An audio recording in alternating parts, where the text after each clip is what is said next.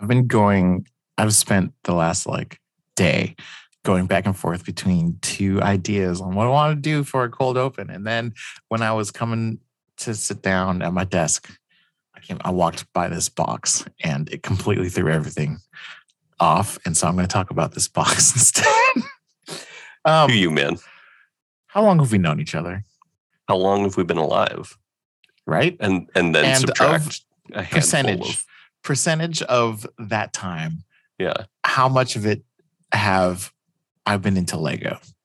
the entirety, more or less. Right? Did you ever get out of it and then come back in? Not really. A little bit. You were less enthusiastic. Oh yeah, I maybe. guess. Yeah, I guess there's some time in high school and stuff that Yeah. I was more into playing Smash Bros. than Yeah. More Building into video Lego games and than- stuff. Yeah, but you still had like like you're also the only person I know who has made building toys functional. Like the amount of K'NEX furniture that you've crafted is legendary. Yeah. a shower caddy made out Yeah. of K'NEX Mhm. is when you, you it doesn't it never you never have to care about what amenities are in a one bedroom apartment that you go Yeah. and Yeah. rent on your own Or- you or like- K'NEX. The the various sizes of your shower and your your uh you know your um shampoos and such. It's not like, oh man, this is a good size for the the shower head, but it doesn't go down far enough. Or, no, you just build your own like an adult. right like an adult Um, playing with K'NEX. so same kind of question but with transformers Yeah. I mean, that was like the initial basis. Like Transformers and Teenage Mutant Ninja Turtles was the uh, original basis for our friendship, basically. exactly Yeah. so when i show and you and which which again began when we were in diapers. when I when I what I got in the mail over the last week, oh shit. It is Oh fuck yeah. a bumblebee made out of building bricks. Dude. It's technically not Lego, but it's Lego shapes. that's beautiful. Thirty five hundred pieces, oh my god. and it's very much knockoff third party because Ah, it's like it's Wasp Mars is the name on the box, yep. along with Grand Guardian. Yeah, Bumble Bob. That's the Um, Autobots. I mean, even even the website lists it lists it as Bumblebead um because copyright's a bitch. like the But- Avongers Yes, from uh, but I am so excited for this. it looks Um, awesome. I'm I'm really excited because you've been talking about this for a little while. It was you were kind of going back and forth whether you wanted to to go down this rabbit hole, and it's- you're like, I'll you're- get you're- you're one, right. and if the build quality is there, then I have unleashed an unstoppable force that will Yes. uh, destroy me body and soul, and it'll be worth it. The thing, the thing that sucks is I've only ever seen these on a very shady website.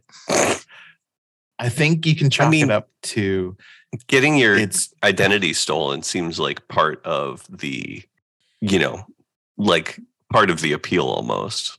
It's fine. Mm-hmm. well, I mean, also so 3,500 pieces. This thing Yeah. was only 150 bucks. Right.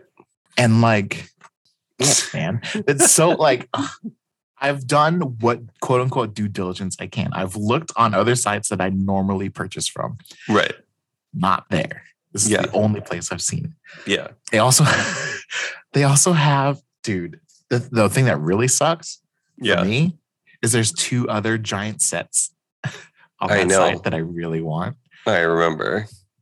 but yeah so bumblebee dude it's it's like a it's over a foot and a half tall Jesus. Okay. I am so stoked. It's going to go right next to my actual Lego Optimus Prime that transforms, maybe next to the Voltron or the Mech Titan Buster. It's, I'm, I'm, s- I'm, st- I'm stoked. The thing that I'm really scared about though is I finally got um, accepted onto the brick building stream team Oh, cool. and they are they're not anti non-Lego, but they are anti promotion of sets that have been stolen. Uh, so these other third party sites like Blockzone and Kawaii's and Buildiverse, they're okay because they they um, acknowledge the original like Yeah. design or whatever. Um, they like call them out. This website also has knockoff Lego sets or like Mm. actual Lego sets that they've uh, probably taken. so like this isn't itself a knockoff. This set seems to be in the clear, but you can only get it from a site that also pro- promotes knockoffs. Yes. Like they actually use pictures from the Lego site on their Lego sets. yeah, it's shady shit. Exactly. And that's what I mean by shady. Not shady as in like Yeah, it has like 85 pop-ups and you have to you have to navigate and hit the right link. Right. Uh, right. But it's it's it's shady in the sense that there are products that are not good. Mhm. are, are not are not promotable on here. I see. So I will never talk about the site. I will never name drop the site. I'm Right. really excited about this set. Sick. oh man. Anyway, so that's that's what's on my mind. And I unboxed it last night on stream and and I just it's it's sitting right next to me because my my pod desk is the same as my stream desk. And so it's here and mm-hmm. and it completely distracted me from everything else I was preparing for today's cold open. So that's so so that's that's what's you got it on your mind. you? That's fine. If you want to, you know, just like if you in the middle of recording this pod, just like fall into a wordless stupor and just grab the box and start turning it around and looking at it, I understand. I'll be a little cheesed, but I'll understand. Oh man, it. mm. I can't wait, dude. I can't. Oh, I can't. Ah, And so once a quarter. I'm going to be doing all day streams because I have I have viewers on like the East Coast and and in Mountain Time Mhm. that have expressed wanting to hang out in chat, but it's Cool. too late for them. Yeah. So once a quarter, I'm going to do a day long stream. And that's when I'm going to do these big sets because I have that one. I also Yeah. have a 4,000 piece Jesus. Mecha Godzilla Oh God. Okay. that I'm really stoked to build also. oh, man. So keep an eye out. Silver Dreamer, Twitch, TV link. Anyway, come and hang out and watch it. Yeah.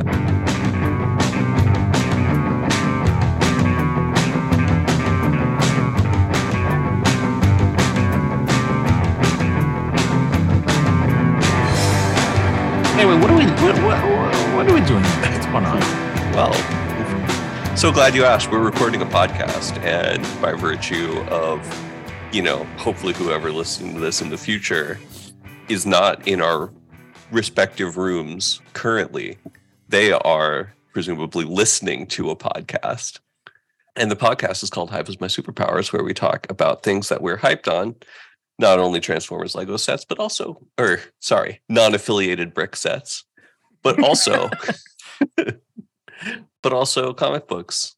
Specifically, Will reads every Marvel 616 trade paperback as it comes out. I made a pact with a demon once upon a time who said in order to fulfill it, I had to read every X Men comic ever.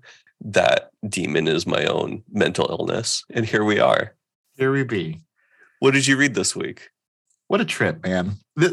I I respect both of our endeavors. I'm not gonna lie. I don't.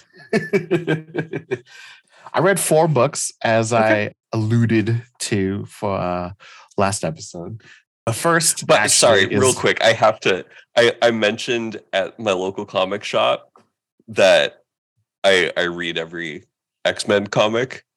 You know, Uh-huh. like a couple weeks ago, to like a group of guys talking around with the the clerk, uh, Peter, who works there, and on Fridays, and we're all just you know, I was like, yeah, I, I you know, for my podcast, I, I read every single X Men comic ever written, and they were like, oh. it's like this this look of of a mixture of like impressed but also pity, but also why? And also, Right? are you okay? Man, see, they just don't understand passion. Oh, Oh no, they they were impressed. That was the first. That was primary, but also like I would never do that to myself. yeah. Yeah. Honestly, I feel like both of us would read faster if we weren't doing pods. Oh, for sure. So we're we're like this is death by a thousand cuts kind of a thing. Yeah, we're we're really rubbing our own noses in the shit, in the dog shit. Yeah. For me, you you get to read a much higher proportion of good books. Although my books were good this week, actually. I had a great Excellent. time. Yeah, Cool. Because yeah, mine were okay. yeah. Okay. Uh, What'd you get? So speaking of, so talked about reading this alt universe Fantastic Four life story, and it is uh, it's written by Russell, uh, Mark Russell, and um, Not familiar six with creator. issues. Each issue takes place over a decade, and it's the Fantastic Four aging in real time Oh, and cool. telling their story. It's very interesting. I really liked it. It is jam packed. Like every page, every page, page and a half is another Mm. year. Mm, Um, and so like it's Okay. it's it is deep. And it's it's considering that over 24 pages, he tells 10 years worth of story and it works. yeah, that it is, impressive that it's not just a book. right? Or or just like and there's actual art. happened, and then that happened. That Yeah, it actually gets to tell an arc in a story. I'm real. I'm really impressed. Uh, Cool. Next up is Captain America: Symbol of Truth, Okay. which for some reason. So, do you remember when we did the United States of Captain America, and it had Cap, Falcon, and Bucky going around and meeting the other Captain Americas of the world? or Yeah, of, yeah. of America. Um, apparently- Americans of America. apparently, because of that, Sam Wilson decided to be Captain America again. Okay. even though Sam Wilson, Captain America, the storyline ended with him being like, I'm done with the shield. It's time for me to go back to my roots. And You I'm going to don this black uh, Falcon costume. But it's anyway, I have. I could honestly, I don't remember a whole lot that happens in this book, but because my bit, my most distracting takeaway is a conceptual conundrum that I plan to mainly talk about. okay. Sounds Um, good. Anything Captain else? Marvel, Okay. the trials, which we had mentioned. You've been, you've been kind you've been kind of weird on this Captain Marvel book, right? This run, this It's and particular run So- of Captain Marvel. So Kelly Thompson does a honestly a really good Captain Marvel. So I really Yeah. like Captain Marvel because of her in, inner monologue that she does. And Mm. Kelly Thompson has been doing a really good job with writing Carol and her best friendship with Jess and like the banter and the way that they go about the way that Carol thinks through her unknown situations is awesome Yeah. if the story were put on the screen Mm, and you only get the Carol stuff and how and what she says, it would Sure. be a terrible story. okay. Interesting.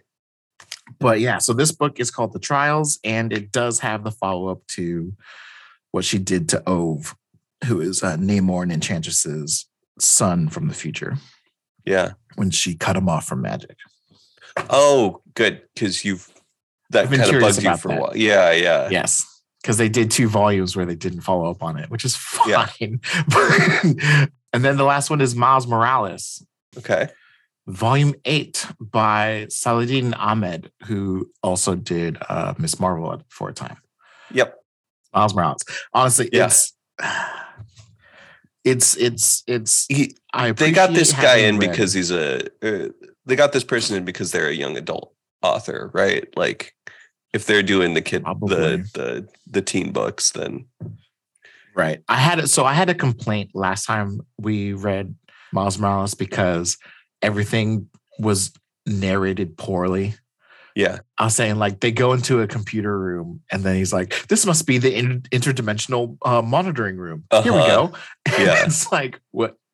It are really? I come Would you walk you- into the tech station of CompUSA and be like, "Oh, this must be"?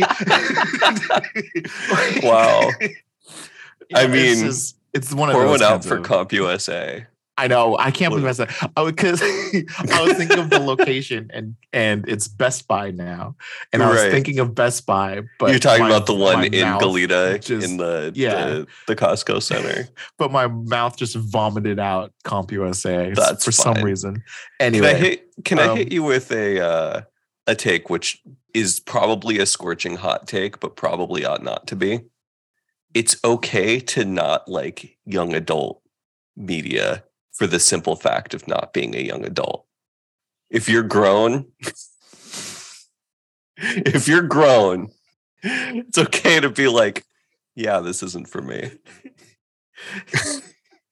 I shouldn't be this offended.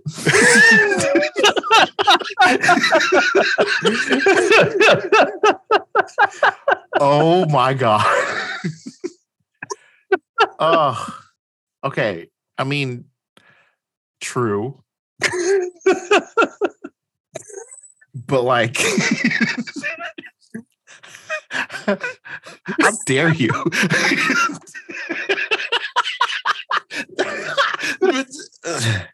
okay.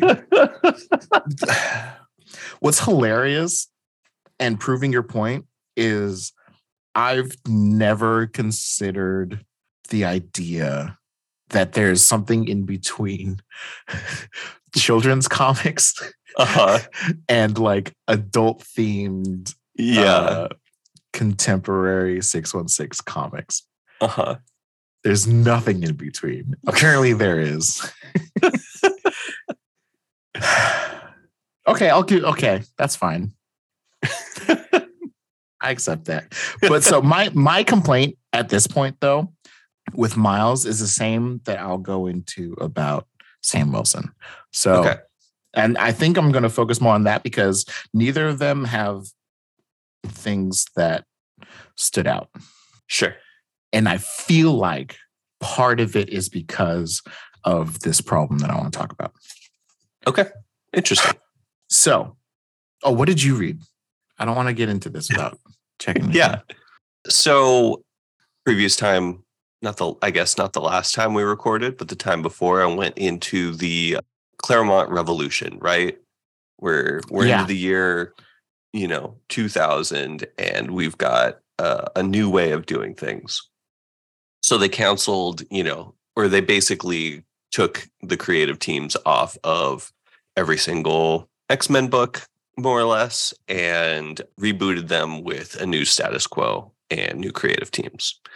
And X-Men and Uncanny went to Claremont and they launched a line of Generation X, X Force, and X Man, which they branded Counter X. And the creative mastermind that they tabbed to be sort of like the the creative lead for all three of those books was Warren Ellis. Uh-huh. So I read the uh, the first arc on all three of those this week, and yeah, it's a good time. They're about something. like Hey, all three, like imagine X Men with a premise. I can't.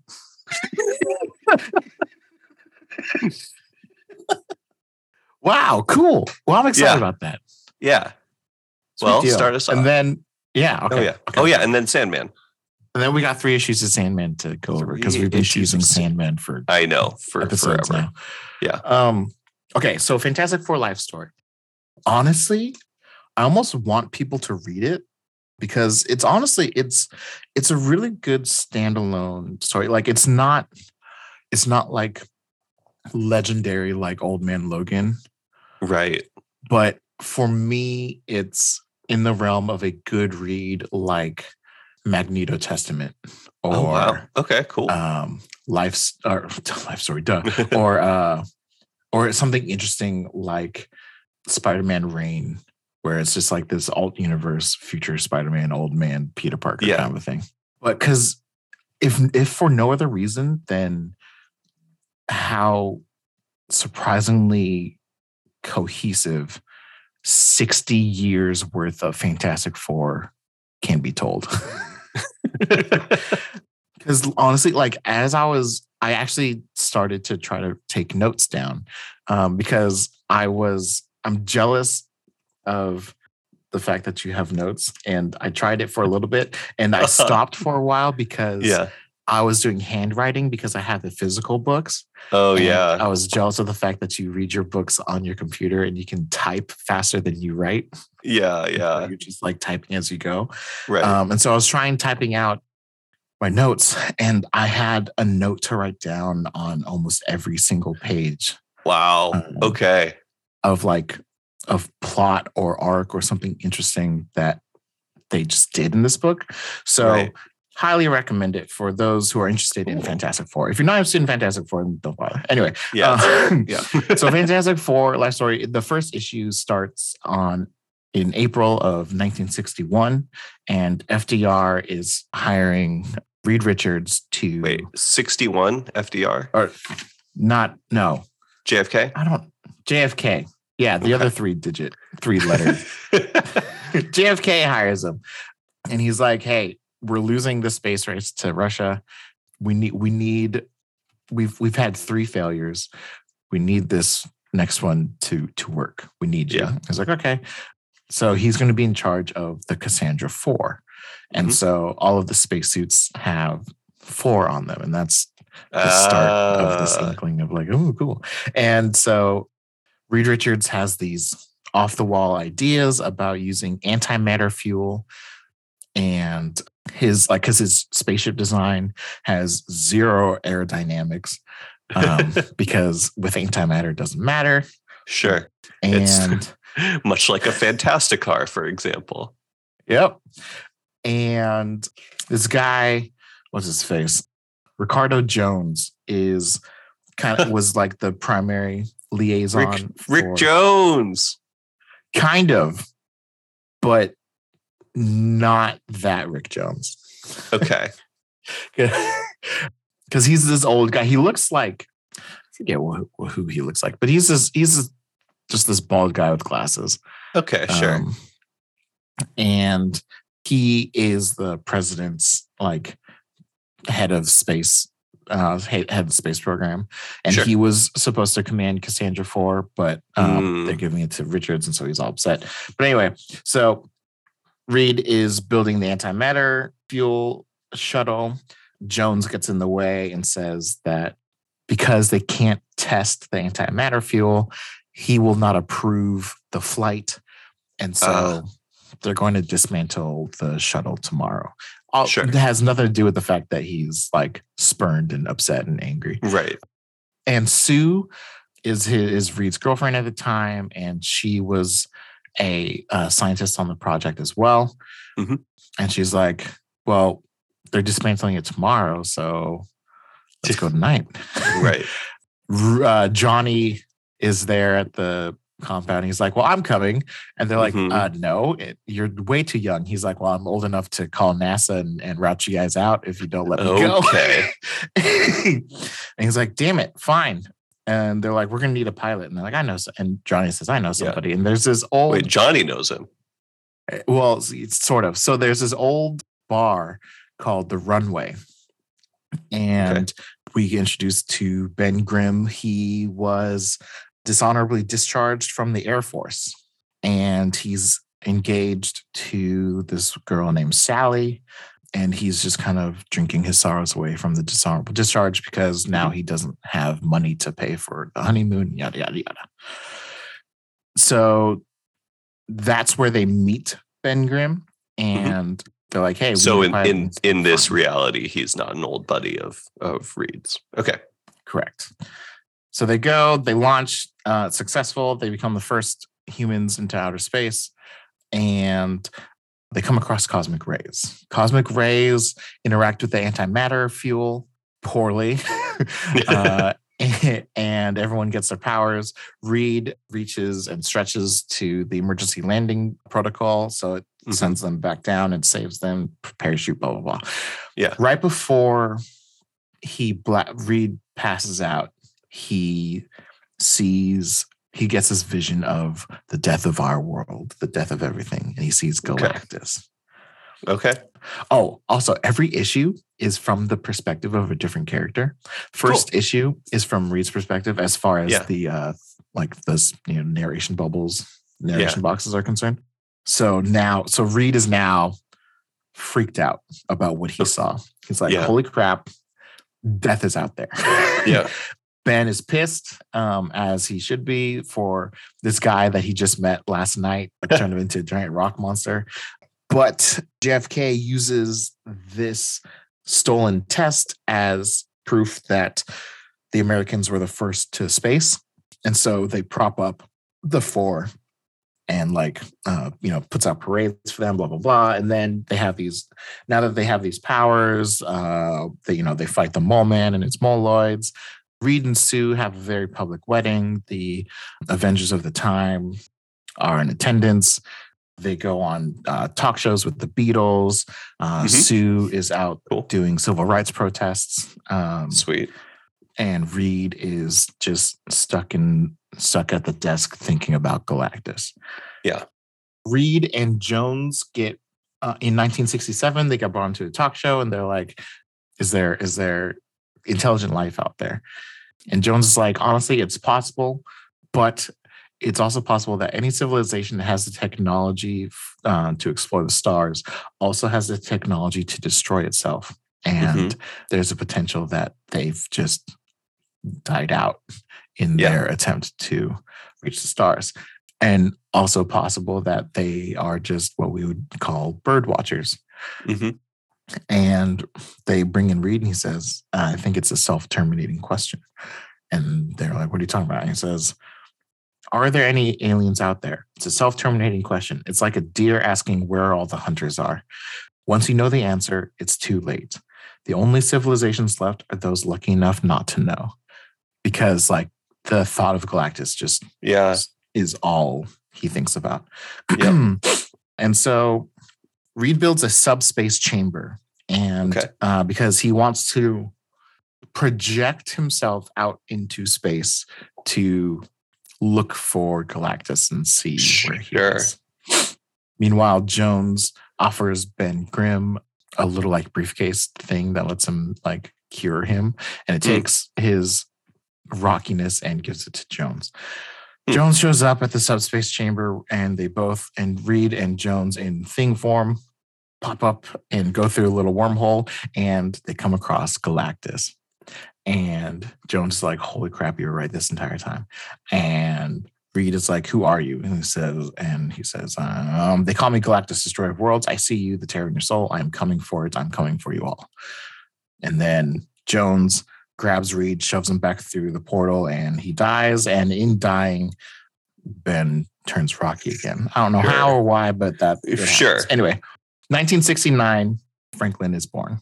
And that's the end of the issue. And then so 70s, you get introduced to uh, uh Reed is going around and doing these like um lectures at universities. Hank Pym goes and uh, meets him, and he's obsessed with ants. Um, Tony, By the way, I, I I saw Quantumania. oh, cool. That joke lands every single time. The yeah, the the movie wasn't as funny as I hoped. I, I liked it overall, but I just like you know I want an Ant Man movie to be to be funnier than that was. But every single time, it's like I, I like ants. I, I I just giggled. It, it just was always funny. yeah, yeah. He's this is literally the only scene that we see him in. Um, and he's just fanboying over Reed Richards. And then he's like, think about the potential of radioactive ants, billions of them. he's like, bro. okay, buddy. um, Tony Stark is in attendance of of this lecture, Huh. and so is Victor Von Doom. And Okay. uh, he introduces himself and he's like, I see your theories. I see what you're talking about. Because all of Reed's lectures end with, and then there's Galactus. Uh, so he's Oh. kind of getting. So he's telling the world about Galactus. He's or- trying to tell the world about Okay. about Galactus. But imagine being the only person in the world that has seen Galactus Yeah. and is trying to convince the the all the countries of the world that Galactus is a threat and it's coming Right. for us. Right. Without Um, necessarily like without being like alarmist or boy who cried wolf or any of this stuff to to Right. convey a proper threat. Yeah, without panic. Yeah. This issue is from Sue Storms, uh, Sue Cool. Richards's perspective. They fight the Mad Thinker. Mad Thinker ends up being a really advanced android that is beyond anything people currently understand. So they're very impressed. And then you Hmm. get a dealing between, I think this is, no, it's T'Challa. I was going to say T'Chaka, but no, yeah. T'Challa, Black Panther, dealing with Ulysses Klaw, who is in the diamond mining business. And then T'Challa gives him uh, some vibranium as payment for some sort of exchange that they Hmm. have. And so now he has this new obsession. Cap is going around Vietnam and fighting for the little guy and Hmm. just being a soldier. Meanwhile, in which- Florida, which- Nate- Which one is he considering the little guy in Vietnam? well, so the only scene that we get, the introduction scene, is in Vietnam, and an American soldier has three POWs tied up, and he's like, "Hey, Cap, you're just in time. We got these." And then Cap hits the soldier with a shield, with the shield. Oh, cool. So he's trying to preserve life. yeah. uh, Namor comes onto land in Florida and starts reading in the library, but he's only wearing a speedo, so like everyone, all the girls are just like watching him. anyway, Doom. Well, Stark tries building a giant ship for people to for to help with the uh, planetary defenses because they because he believes Reed. And Reed's like, I don't think this is going to be enough. And Doom is like, okay, let's work on something. And so they start working on armor or like a power gauntlet or Hmm. like something that's starting to look like it could be a Doctor Doom thing. And Reed, Reed meanwhile, uh, Galactus goes and destroys the Skrull homeworld. And then there's a meeting at Arecibo Observatory in Puerto Rico. Deep Space Probe. I, I assume it's a real place. I don't actually Sure. know. Yeah. Um, Anyway, they're talking about like what they want to send to what messages they want to send to the universe. And Reed's like, why are we spending time on this freaking the world? the world is going to fall apart. Um, all the all the while as time passes, uh, Reed is finishing this uh, suit with Doom, and they're using pieces. They stole. They kept the Mad Thinker's head, android head, and they are Okay. trying to reverse engineer some of the tech from it and using Okay. that tech in this suit of armor.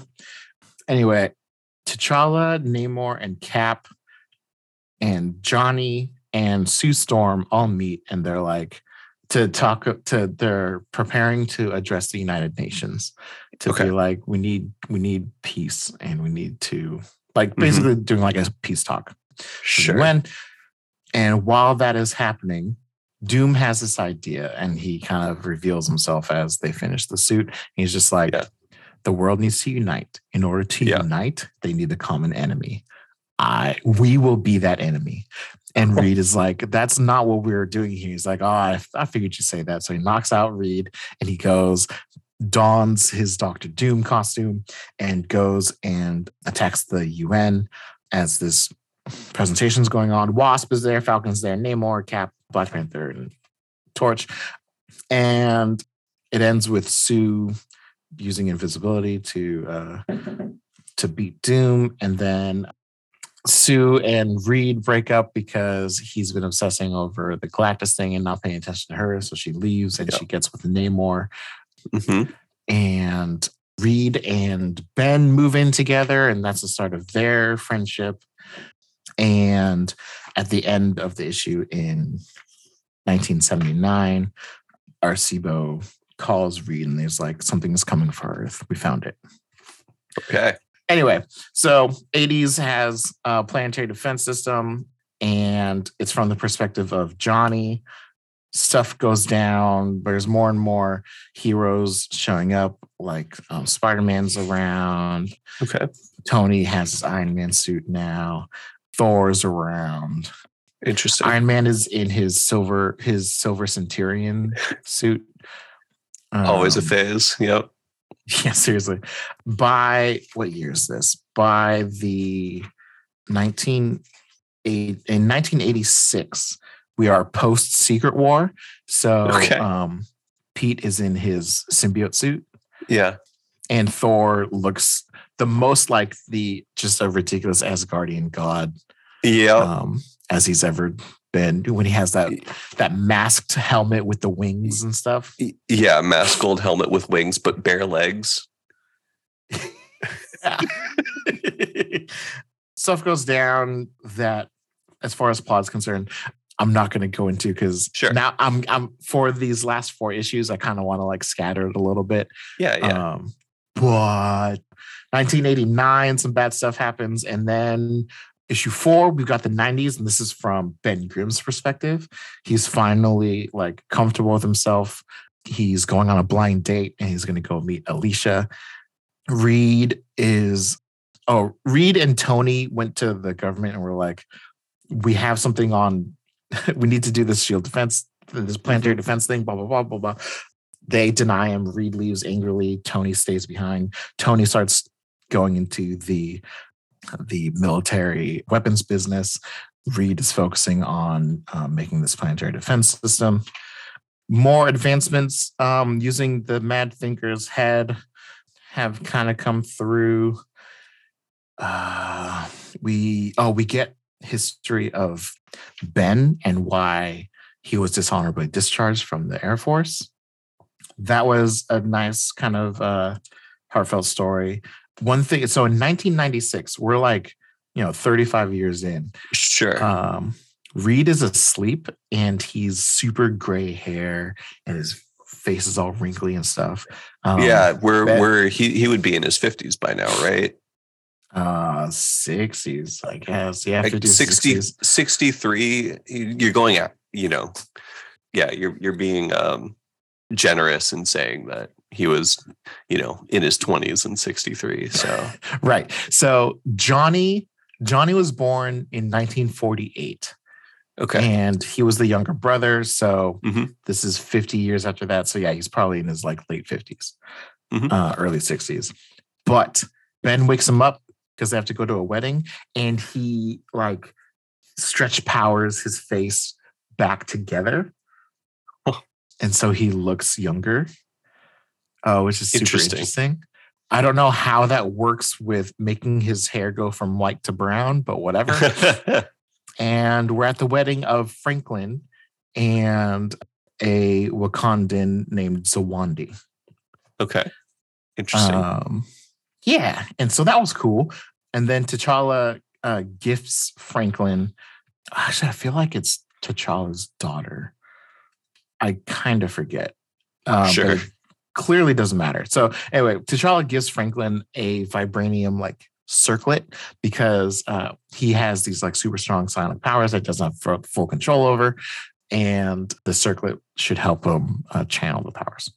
Meanwhile, the satellites that's, that Reed has been that Reed's been putting up all go down in the middle in the manner of seconds, and Okay. uh, turns out they got taken out by the Silver Surfer. So Silver Surfer flies around the world, kind of taking a look at what the world has to offer.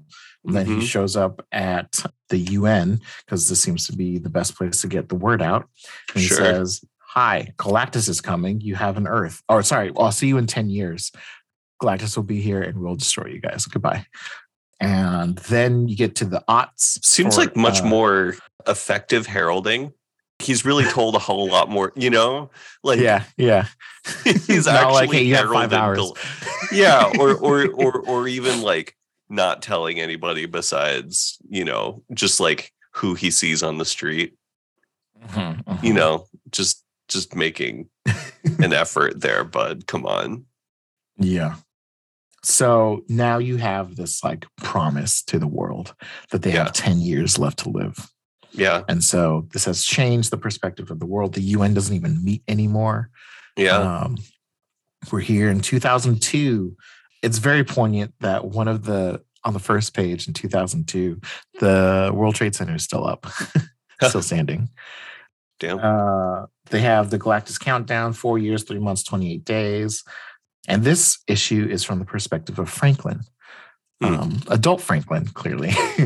um, Yeah. And le- what year is this now? Whatever. Down the line, I guess. I guess this is all in 2002. Baxter Building gets invaded. Everyone shows up, and it's Silver Surfer just kind of chilling.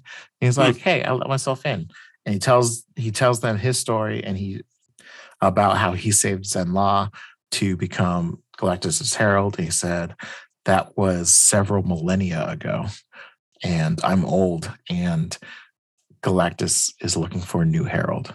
And Interesting. Reed Richards, he offers that position to you. He, Oh, he offers you the same offer that he gave me. He will spare Earth if you become his new herald. Damn. And you still have, you know, four years or whatever. Yeah, you've got four Yeah. years left to change your mind. Let me know. See you later. Bye. And then two years later, uh, what's his face? Uh, Silver Surfer visits Doctor Doom. And Doom is like, I hear you made Reed an offer. And he's like, Oh. and, and Silver Surfer's like, yeah, he's like, I have a better one for you. Let me. So basically, he goes on this monologue Of course, it's about yeah about the world and and what he understands about galactus and what he is doing yada yada. And silver surfer is like what do you propose? And he says tell your master about me. Tell him that i will bend the knee before him and rule the earth on his behalf harvesting it of people of consciousness. If your master will forego the one-time destruction of this planet i will implement an aggressive breeding program allowing him to consume 500 million people every year. In the end he will have yeah in the end he will have devoured far more of the power cosmic than he'd consumed the earth on arrival he can as we have done forever abandon the darkness of eternal foraging for the warm light of civilization civilization being when all is said and done merely another word for grazing so he offers to make earth a like wow. factory Cool. for I mean, uh, fucked up. Wow. What a right concept. it, it seems like that is not exactly what Galactus is. Like that it, he doesn't just eat people or consciousness. He eats like so the- yeah he the- consumes the planet or at least in six, in six one six. He Right. he eats like the the essence of the planet, like the the the whole damn thing. right yeah He's he not yeah, interested he in a eats snack. the He wants the whole damn meal. he eats the quote unquote life force of the planet Yeah. to convert it to cosmic pow- power cosmic to feed himself and sustain Yeah. himself and so Yeah. from dr doom's perspective he's just like what if i just kept on giving you more what if i gave Mhm. you like eternal appetizers instead of one main Right. course Yep. Yep. So that was interesting. And other stuff goes on. Reed is trying to reach out to Galactus again. He keeps on reaching out to Galactus to try to find a weakness. Mm. And 2006 comes, it's midnight, and it is now Galactus Day. Everyone, the world mourns together. And then Reed, Sue, Franklin, and Ben um, meet with Galactus, and they have a response, and they And you're you're gonna leave it for the reading. they are able to stop Galactus somehow, which leaves us to issue six in the 2010s. And it's all about Doom. Doom has been spending the better part of the last few years taking over the world. 2014, he takes over Sokovia. There's battles in Symkaria. Miles Morales, uh, Captain Marvel, Ironheart are all heroes now. Doombots are being sent all over the world. He's taken over almost all of South America. God, like two thirds of Asia, with the exception of like the coldest parts of Russia. Um, most, pretty much all of the mainland Europe. He's taken over Greenland for some reason. Um, a handful of countries in Africa. all of Australia is his. He is Wow. he is making moves. Sue and Steve Rogers are living in this retirement home called Stark Retirement Haven for Heroes. Oh Um, wow. And they're just like, man, those days, huh? what a world, huh? um, and so the Doombot thing is reaching ahead, and and Ben this entire time hasn't aged Oh wow. because he's Okay. all rock. So he's out there fighting the good fight. You have Tony Stark uh, is out there in a Mhm. design that looks like bleeding edge armor, but it could be I don't know. But he's he's old and happy and just smiling and just Uh-huh. going around doing his thing. Captain Marvel, Carol Danvers is doing her thing. They're all trying to fight the good fight. Uh, Sue gets back in the battle. Sue and Ben are in Future Foundation uh, suits now. Sweet. Um, and they have to find a way to stop Doom. And this after oh, out, Cap comes out of retirement, old man Cap, and Reed after the last time they at the end of the last issue when they dealt with Galactus, he's been in a relatively catatonic state. Um, Okay. and He's been in a wheelchair this entire time, hasn't moved. Characters get involved, and he finally moves and helps get a debug program, basically, or a deactivation code for the Sure. Doom bots. Okay. Um, and that saves the world. And then it ends with Sue and Reed. They reconciled at the in the last issue, and Sue is taking care of Reed now in the little retirement home, and it ends with the two of them holding each other Oh. in loving in a loving embrace. But yeah, it was. I was really surprised. It again, like so much happens. Like Yeah. two, like well, like two thirds of my entire description was just those first two issues, and right. it's just like it's it's thick, man. yeah. It was. um I really I was happily surprised. Cool. I'm glad you enjoyed it. Me too. So, Captain Marvel, the trials. Yeah. Two main things happen with it. so, if you remember binary, the Yeah. being that Carol created out of her own cosmic energy, she basically like cloned herself. oh, Um, right. So because she was binary for a while, but this is She- a yeah, different so- binary that's been going So around in she went by binary. Like Carol's gone by Yeah. like Warbird, binary, Captain Yeah, Marvel, yeah, yeah. so on and so forth. So in what is it, The Last of the Marvels, I think was the name of the volume. I think it was two volumes ago. She was trapped in this like coffin thing in space, and she tried creating a copy. She tried uh, she was inspired by Monica Rambeau and the Hmm. fact that she's just a being made out of light. And she was like, what if I could do something similar? And so she created a kind of a cosmic copy of herself and it took it takes the form of binary, like with the fire Interesting. stuff. Yeah, yeah. Um, Huh. and helps her out. And then it just didn't dissipate. And she's like, Okay. uh, oh, okay so, so she's going around she's she spent the last volume and a half learning how to talk Okay. and learning customs of earth and they're trying to like get her she's very strong and so she's Mhm. like humans are very breaky so please pull your punches a little bit Um, Yeah. like in the first issue carol disappears okay. and binary and so binary doesn't know what to do and so she goes and finds jessica and jessica's like i have to take care of this don't i um, so they have their little their arc of um binary trying to figure find you know figure out what her identity is what is she? Uh, she falls in love with this cat that some kids at a diner they were at has and then a fight broke out and the cat died and now so binary now has to learn about death and the fact that things do die.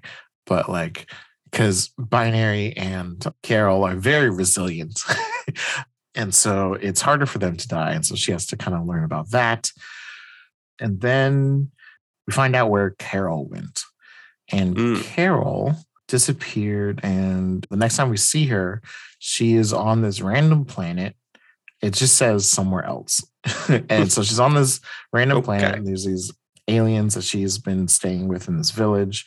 And every day she goes and she hunts down this dragon that's been destroying other villages. And she defeats the dragon and then goes back home. And it's just been this nonstop loop. And then she wakes up and she is chained to this magic. She's like magically chained to this magical chair. And she's like, wait, is that Agatha Harkness? And she's like, Oh. hi. Save yourself the energy of the struggle. Those bonds are magical and quite unbreakable for someone like you. And they're like, what the hell? And she's like, what the hell's going on? She's like, welcome to your trial, Carol Danvers, Captain Marvel of Earth. Trial? Trial for what? Trial for your crimes against magic and magic users. I, Agatha Harkness, am the arbiter of justice in this tribunal. Sitting in judgment are the devil's daughter Satana, Alriak, king of the of the Snapmen, Jericho Drumm, Doctor Voodoo, and Illyana mm-hmm. Ras- Rasputina, magic.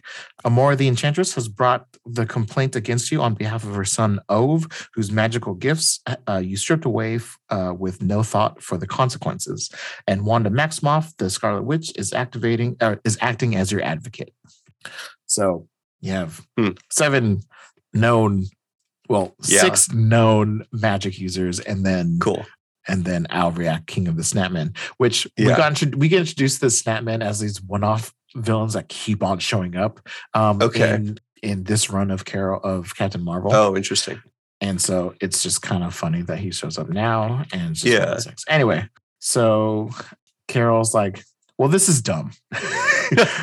And she states her case and she talks about the future that she's from and uh, what Ove has done to people in attendance. Like he had Illyana imprisoned, he killed Enchantress in the future. like there's just things wrong with this. And Carol's just like, you guys are being ridiculous.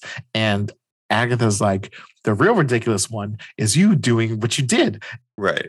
so the the the trial generally is boils down to from what carol understands is is what you did worthy of punishment but the Right. true trial is they need to with the power level that that carol is at Mhm. the magic tribunal needs to make a decision on whether she needs to be stopped because she has so much potential uh, I see. Okay. because it's it, it was a really weird way of of foreshadowing something in the future but they're just like hey she's going to her powers are going to get insane just in this Yeah. run this is volume 8 in this run she has learned that she can shoot beams out of her eyes. She has eye Okay. blasts instead of just Sure. from her hands. She has Right. created a being, a sentient being out of her own Yeah. power. yeah. Gosh, I want to say there was another random accomplishment that she did. Oh, instead of shooting the beam from her fist, she shot it from her finger and it was a lot more powerful and like just, you know, just narrowed down Focused. Sure. uh, focus. That's the word I was looking for. But so like we've spent the last, you know, what issues are these? 37. So the last 36 issues of an already cap- powerful Captain Marvel getting Yeah. more versatile with her power. totally. This is key to for reference for other people. Captain Marvel before this run Already a Has- gigantic powerhouse. has punched Tony Stark through Hulkbuster armor and killed him. Well, put him in a coma when she got serious. Yeah. That happened in Civil War too. Yeah. Captain Marvel is a very powerful woman. Yes. um, and so, but why the magic perspective? I don't know.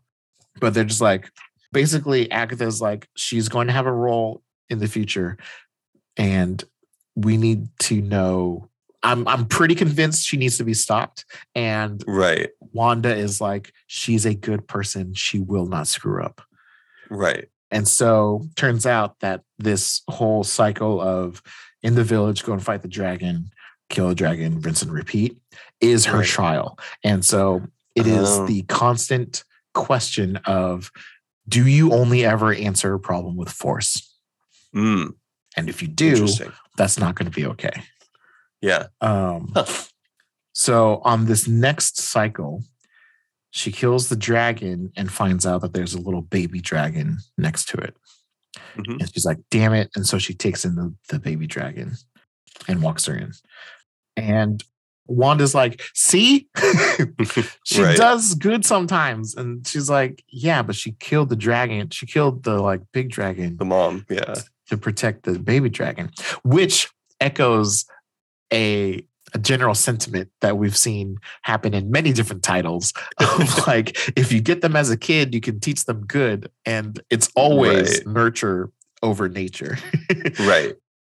and Amora Enchantress is getting incredibly tired of the simulation. Everyone else is getting tired of the simulation. And she's like, I'm going to intervene. And Wanda says, If you're going to intervene, I get to do one thing as well. And they're like, Deal. So they do it. And Enchantress makes the baby dragon an adult and makes it huge Mhm. and starts rampaging in the village and destroying the village. Mm, And so Mhm. Wanda does her intervention by putting Carol in her Captain Marvel clothes, uh, her uniform instead of like the like rags Okay. that she was Sure. trapped in in the, in the market, which inspires her to. oh, Sorry, she she gives her a memory. She uh, she like unlocks a memory of a conversation that Carol had with Wanda back in Avengers Mansion by the pool Mhm. that helped inspire her. They're talking about magic, magic is all about will and the desire to do what you want to do, and that's how magic works. And yada yada yada. Magic's all about you. I get it. God. yeah, me. so, um, so Carol's like, okay, I think I get it. And so it's it's about intent and will. And then Yeah. she looks at these like gauntlets that she's been wearing. It's the only thing that's not part of her costume. And she's like, well, these got to go. These are probably magic. And so she eye beams the F out of her arms to to destroy these shackles, like like like blasts off down to the bone Oh my God. in order to get rid of the shackles to show her will. Um, Yeah. And then by doing so, it breaks the cycle. And Enchantress is all upset. And she's like, You went too far. And she's like, Me, you created a giant dragon. I just gave her back her old outfit and reminded her who she is. Mhm. and Enchantress is like, This entire trial is a sham. I will have my justice. And she leaves. And she says, With or without you, Harkness. She's like, Right. Okay. And Magic is like, She brought the complaint and she just left. Is that like a magical mistrial or something? and and Harkness is like, no, this isn't over. But Carol, as the dragon disappears, she goes down to her knees and she starts healing. She's like, ah, okay, magic, got it. So she gets back to Earth, and Enchantress does one last trial, and she finds Lieutenant Trouble, who's this little girl Kit who lives in the same apartment building as Carol. And Enchantress introduces herself as Carol's friend. And she's like, Hey, I need your help to save her. And she's like, Me? Help save her? She's like, Yes, exactly. She's exactly what she needs.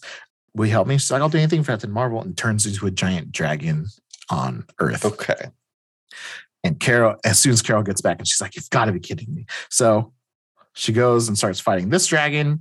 Uh, while she's doing that, Binary and Jess see the dragon. They're like, Oh, geez. And then Lauri-Ell shows up because it turns out Binary can change her, change what she looks like. And so she's, Oh. she goes around looking like Carol, and Lauri-Ell sees that there's a Carol, but she knows that Carol is missing. So she gets so she freaks out and attacks that Carol. It turns out to be binary, and they're like, "Oh, my bad. Okay, sorry." And then and then they all go, "Okay, well, let's go um, stop this dragon." And then they find Carol fighting the dragon. They're like, "Oh my gosh, it's Carol!" So happy reunion. and, then the, and then the dragon's flying off, and then they're about to go, and as they all start to fly off, Jen or Jess stops and looks over and she sees this girl just watching the dragon and eating her tacos. And then she's like, wait, hazmat? and, and she's like, uh, hi. It's like, where have you been? There's a freaking giant dragon tail of the city. She's like, people still gotta eat. it's like Jennifer, go get in your suit, get it together. We need you. She's like, fine, fine. And she's like, she stuffs one taco, she's about to eat another, and Jess is like, now, no more tacos. like these are the kind of interactions Yeah. that just are so much fun. Um, That's awesome. it's like, damn it, fine. So they all suit up, they all get ready to go fight. And then Carol's like, no, something's different. I gotta try something different. Like that's the entire point. And so Yeah. she flies up to the dragon and she says, I yield. I stop. I'm done. She throws her hands up in the air. Dragon pauses and then magics, and then she goes back down to Kit. And Carol's like, oh my gosh, oh my gosh, I'm so sorry. I almost I almost did something Mhm. bad, but I stop. And then you see back in the tribunal the video of her saying I yield, and just the greatest look of of Wanda standing in front and saying, I Just- rest or- my fucking case. And she just has this great look on her face. Just like, Uh, what? and then tribunal talks and they're like, okay, well, all right. And Wanda's like, what's the problem? She didn't kill the dragon in the final simulation. He's like, but only because she broke free of our restraints before it came to that. So now we're punishing her for having the strength of will that plowed through everything we threw at her. and she's so she so she's continually making her case. And Agatha's just like, listen, technically Carol passed the test, and as such, the tribunal judges her worthy in her role as Captain Marvel. Uh, you have won your case, but as a magician, you know better than most that certain rules cannot be broken. Do you really trust that Carol Danvers understands that? Given her faults, her failings, and her incredible arrogance, do you really trust her to make the best possible decision for you, for the universe? And Carol gives a a tearful final plea for Wanda, and they say, "Okay, I hope you're right for all of our sakes." So, trial is over. Enchantress shows up and she's like, What the F? Why do you keep on winning? This is ridiculous. And Carol's like, Dude, you got screwed over in the future too. And and Jen's like, You're you're lying to me. There's no way. There's, it's my son. And he's like, Okay, well, scan my memories and let me show you. And it shows the moment that um yeah. that Amora died in Carol's arms when they both teamed up to try to stop Ove. Yeah. Um, and she's like, fine, this isn't over. I'm out. And then everyone has their heartfelt reconciliations. And then Binary says, I need to go and discover myself and my identity. So I'm Mhm. going to leave. And, they're like, okay, you know, good luck. Come back soon. Sure. So she flies off. And it says, next AXE. So Oh. yeah, and then it, ha- it has an Ugh. annual that's just a random one shot thing uh, with uh, Carol and the Starjammers. It's just more examples of how ridiculously insane, um, powerful Carol is. They fight a giant jellyfish.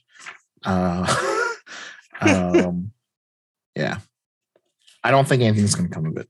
There's a bunch of little kids that uh all are inspired by Carol. Yeah, let's see. Now they've they've arrived, they re they reacted, they spliced, they multiplied because it's this little girl that she saved and has since multiplied and says they are not clones, they are her. I cannot tell if they are many or if they are one. I think they share memories, but I do not know if they share a consciousness. The Helix experiment was supposed to make the multiform a repository of Hala's power through all time. Bean was supposed to be it, but this is a, a true multiform. I'm sure they are Hala reborn. So, like, it's just hmm. like a connection to her Kree heritage type stuff. Sure. So that's the trials. It's um, she, she Ove still hasn't shown up because Ove came back to current six one six. He still hasn't shown up, but he doesn't have magic anymore. So mm, we'll see. Mhm. He got away. Is the main point but he's also the son of Namor. So like he he's powerful without the magic. That's right. Na- Namora, but not Namora. right. Namora as Um, their couple name, even though there's another character named Namora. right. yeah. So okay. Captain America, symbol of truth, and Miles Morales. Mhm. Captain America, symbol of truth, deals with like it's it's Sam Wilson, Captain America, um, Right. and he's teamed up with Joaquin Torres, who is the new Falcon. Falcon. Right. This fa- so, so he has he has wings and he's like he's like genetically spliced to a falcon. So uh Sucks to be you, man. yeah. So he's got like the talon feet, he's got clawed hands, uh his Harvey Birdman. arms are also wings. And he has a visor, a super high tech scanning visor. For whatever Okay. reason, he's also apparently super strong because he Sure. rips like steel doors off of Okay. things. Like it's just, it just feels inconsistent, but it's not a big deal. Whatever. Sure. Um, they uncover a human trafficking thing because mm, something something super super soldier serum type stuff. sure. Hence why They're I was- they're they're basically doing Falcon and the Winter Soldier uh kinda show. sort of, but it was more it was more that these people were f- flagged as having components for a super soldier serum Mm, as opposed to the flag smashers having super soldier Mm, serum right. okay. yeah, yeah. and yada yada. But it turns out what they had were little bits of vibranium Mm, tucked away like in their shoes. interesting. Um, and so the trafficking ring, one of the people that they found and fought was Joaquin Torres's cousin. okay. And so he has a personal stake in this now. They found out about this shipment by from Misty Knight. Falcon or Sam Wilson and Misty Knight are dating currently. Classically, Misty Knight has been a girlfriend of uh, Danny Rand. Right. Um, that's not a thing right now. And we also have the White Wolf. Uh, White Wolf, we got introduced to in a random one shot Black Panther book a few few episodes ago. I thought was a Okay. throwaway, but it's clearly not. Sure. Um, Interesting. But he's he grew up with T'Challa, uh, and they are considered brothers.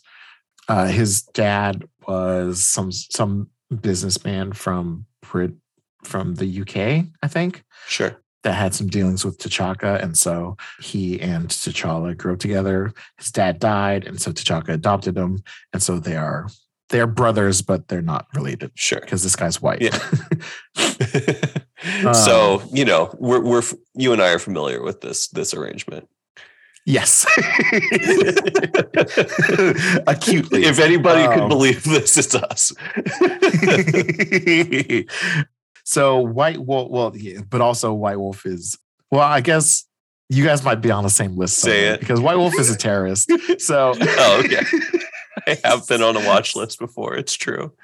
yeah, so I guess there's that. But um, so, so White Wolf goes and breaks Crossbone out of prison because he wants him to work for him, and he's like, "He want to overthrow a country with me?" And he's like, "Let's do this." So, um, so you have now Crossbones working for White Wolf, and mm, Sam going and finding the vibranium makes him want to go and work with Wakanda. There's oh, there's this other social part, a like Wakanda, not Wakanda forever type movement. It's Wakandan Wakanda forever. sometimes. What it is. Okay. So, well, Wakanda is opening its borders to people who want to get out of America and go to a better nation.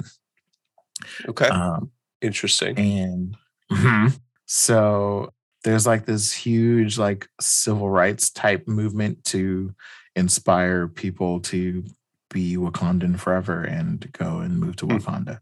Interesting. The only reason why I point that out is because Is it specifically recruiting black people? Is this like the the like 1800s like go back, home to kind of back to Africa movement, or is I so it has been only black people, so I'm going to say Yeah. yes. okay? Um, but I'm I'm, I'm just not familiar with that 1800s movement, and so I can't really speak to it. I don't know much um, about it myself, so I can't really. It, from what I do, very vaguely remember, very fraught idea. Anyway, but like Um, for example, the country of Liberia is like mostly former American, uh, Wow. like African American, yeah, or or was founded as such. Oh, I didn't. Yeah, I didn't know that. You look Um, at the flag. The flag looks almost exactly like the U.S. flag. I th- I Mm, think. Yeah, just with one star. interesting. Wow. Yeah. So I. Yeah. I'm. I do not know these things. This is why. this is why we work together. Okay. So. Um. Sorry, I, this is just what happens when you spend like half of your life on Wikipedia. no worry. No. No worries. So. the the people were the the human trafficking that they got involved in led to this drug ring that was trafficking that was smuggling contraband through Latveria and so so Sam goes and tries to deal with that but then Doom is like why are you cr- trespassing? And he's like listen this is what's happening and Doom is like leave. So anyway, it, it's it's like it's Sam Wilson in his Captain America outfit, literally going from big nation to big nation and confronting Yeah. the heads of the nation. So like the first like two issues are him dealing with the American government Interesting. and uh, dealings with like the Mex- Mexican trafficking, and then he goes to Latveria and has a one a face to face with Doom, um, Mhm. and then that's where and that issue is where they find out about the vibranium stuff, and so now he reaches out to Wakanda and he's like, guys, I need to tell you about this vibranium stuff, and they're like. Uh, we'll handle this. And he's like, I need to go to Latv- to uh, Wakanda to deal with this. And they're like, we're not allowing you to come in here. Please do not come in Mm, we're dealing with some other shit right now as as we have seen in the Black Panther title because so he's talking to Shuri and the representatives from the like the democratic government that they created prime minister Fol- Folasade um and princess Shuri and they're like yeah it's not it's not we're not letting you in. Don't come here. And he's like damn it come on. And so he gets in his civvies and joins the Wakandan Forever movement and like ships over that way. My complaint about this is like Sam Wilson, like they're playing to like black people just not looking unique because he gets through everything and nobody recognizes that he's Sam Wilson. Like Sam Wilson is a public figure and Wow.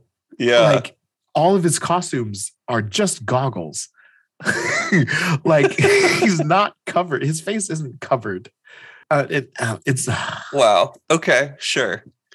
It just it bugged me a little bit that Yeah. nobody like throughout the entire Even here, like, it's all like, the recruitment That's racist. Yeah. right well all of the recruitment centers and and plane that he went on nobody recognized that he's sam wilson Right. captain america That is pretty outrageous. whatever um more trafficking blah blah blah blah crossbones involved crossbones and sam fight sam so what people don't always remember is that sam has this superpower of being psychically connected to birds Right. Um, and so he calls in the cavalry to deal with crossbones and some of the Hydra goons with a bunch of birds from around the the forest that he got pulled into. And that's wild. um, and then T'Challa shows up and he's like, What are you doing here? And he's like, dude, I need I need your help. And he's like, leave Wakanda. And so the two of them fight okay. and Great. and then T'Challa keeps on putting him down. He's like, "I am Wakanda. You can't do this." And then Sam Wilson in his civvy stands up and says, "I am Captain America, and I can do this all day." And so he gets his okay. moment. Uh, I can do this all day. And then jo- Joaquin shows up, and they leave basically. Um, sure. okay, um, Joaquin's here. Bye. Kind of, honestly. Yeah. and then Joaquin saves his cousin and gets gets them to uh, a family member in somewhere doesn't really matter. um, sorry, in in Arizona. Yeah. And so now they're like charged to deal with the White Wolf. T'Challa hunts down uh, Sam, and they have like a they have like half of a page of reconciliation, and and it ends with White Wolf having some of his plans foiled and so he crushes the glass that he was holding and then Mhm. a voice from off screen says white wolf the the Wakandan prime minister is en route. Our forces are ready. He says very good. You may proceed. And then it ends. So anyway miles morales is set in, in an alternate future timeline uh, I'm, I'm jumping Okay. over because Yeah, yeah. I'm just I'm brushing over because I want to talk about something else. Miles Morales and Shift, who is a clone, the, an amorphous clone of Miles. Oh, that's right. Yeah, They had to. They, they did a clone saga thing. Yes, they did a clone saga for. Miles. Um, they just they, they they they had the opportunity to have a new Spider-Man and not make the mistakes of the past, and they're like, "What do we do? Oh, let's make those past mistakes." They're like, "Okay." What are what what are the the old Spider-Man stories that we can you know regurgitate for this new character? Okay, let's skip the good ones and go straight to the Clone Saga. I'm sorry. Yep. No, you're good. So the last the last volume ended with him with his uncle getting thrown into a dimensional portal and him jumping in to try to save him. So Sure. it starts in this other dimensional space, trying to figure out what's going on, and they come across Ultimatum, who is 616's Miles Morales, Okay. who found out about Miles and his weird energy signature. And so he started searching for other of those weird energy signatures and has collected things from the Ultimate Universe. And so he has Thor's like power belt thing. He has Pym's particles uh, and his and the suit that comes with it. And he has like Ultimate Iron Man's rocket boots Okay. anyway, we we got introduced to him a couple volumes ago. Um, Sure. and he disappeared into this other dimension, and now we Yeah. ended up in the same dimension as him. Sure. Okay. Um, Interesting. And so they have a fight again because why not? Because why not? mhm. It's the thing to do. Um, and then energy explosion. And then they find the other uh, another portal that jumps through time and miles and shift go through it and they come out to they go to they find a portal and they come out and it's a different universe and it's a it's a timeline where Selim or Salim, which is Miles backwards, he was the leader. Uh, so okay, when we got introduced to those uh, those clones, there was Salim, there was Shift, and there was like this like psychic spider thing guy. Okay. I could go and look up the name, but it doesn't matter, and I don't care yeah. because he died. that one died, and then Salim died, and then Shift ch- changed teams and has been hanging out with Miles. So in this universe, Salim Selim won and Miles died. And so Shift and the Mind guy are all alive and they have taken over Brooklyn. Okay. Sure. Uh, was it? I think it's 20 years have passed. we all accept our spider overlords. Mhm. Uh, 20 years have passed, and Selim put a dimensional barrier around Brooklyn to protect them, to protect Brooklyn from the rest of the world, but also to keep the rest of the world out. So I don't No know. We don't know anything. We don't know anything about the rest of the world. It- we spend Okay. zero time with anything out there. But what we do get is a grown-up Billie, who is her, who is Miles's baby sister, uh, who is currently an infant, and in a couple years, I'm sure she'll be three or two, and walking around. And then, um, right. And then we we'll get- stay that then- age forever. yeah, and she is the leader of the resistance, and she doesn't know that Miles is the Spider-Man, her brother, because she grew up in this world where every bad thing that has happened to Brooklyn has had that red spider on it. And so Mm. she has a vehement dis- dislike for the spider. Anyway, you get an adult Genki. Sure. Uh, you find out that so Salim has a miracle drug that's keeping him young, and Okay. something is powering the dimensional barrier. The miracle drug that's keeping him young is Peter Parker, uh, and it has been draining Pete, and so now he's super old. And then the thing, the ma- the battery that is powering the, ma- the dimensional barrier is Uncle Aaron, the Prowler. Um, something, something, something. His from he's from a different dimension, and so uh, his dimensional signature powers the dimensional barrier. It doesn't make sense. Um, Mhm. It's dumb, and and and. but anyway, you know they all they they fight, they win, the they do the thing. Um, oh, Uncle Aaron has been tied to this generator for decades. He has Okay. not aged. sure. It doesn't make sense, but that's fine. And so here's here's the thing that I've noticed happens in a lot of books. Um, okay. but you have so you have this like old skinny Peter Parker who's been, you know, tied up and used for decades. You have Sure. Aaron Davis who's been chained literally the way he is feeding energy to the dimensional barrier Uh-huh. is there's a dimensional engine and he's he's just chained to the front of it. Oh my god. It's some real fucking Mad Max Fury Road vibes right here. Like this guy's about to rip off a sick guitar solo as we all send ourselves to Valhalla. basically. So, what bugs me, and it's Okay. never not going to be a thing, is Yeah. you have these two characters who've been chained up or locked away for for decades. Sometimes it's just years. Sometimes, in this case, it's like twenty years.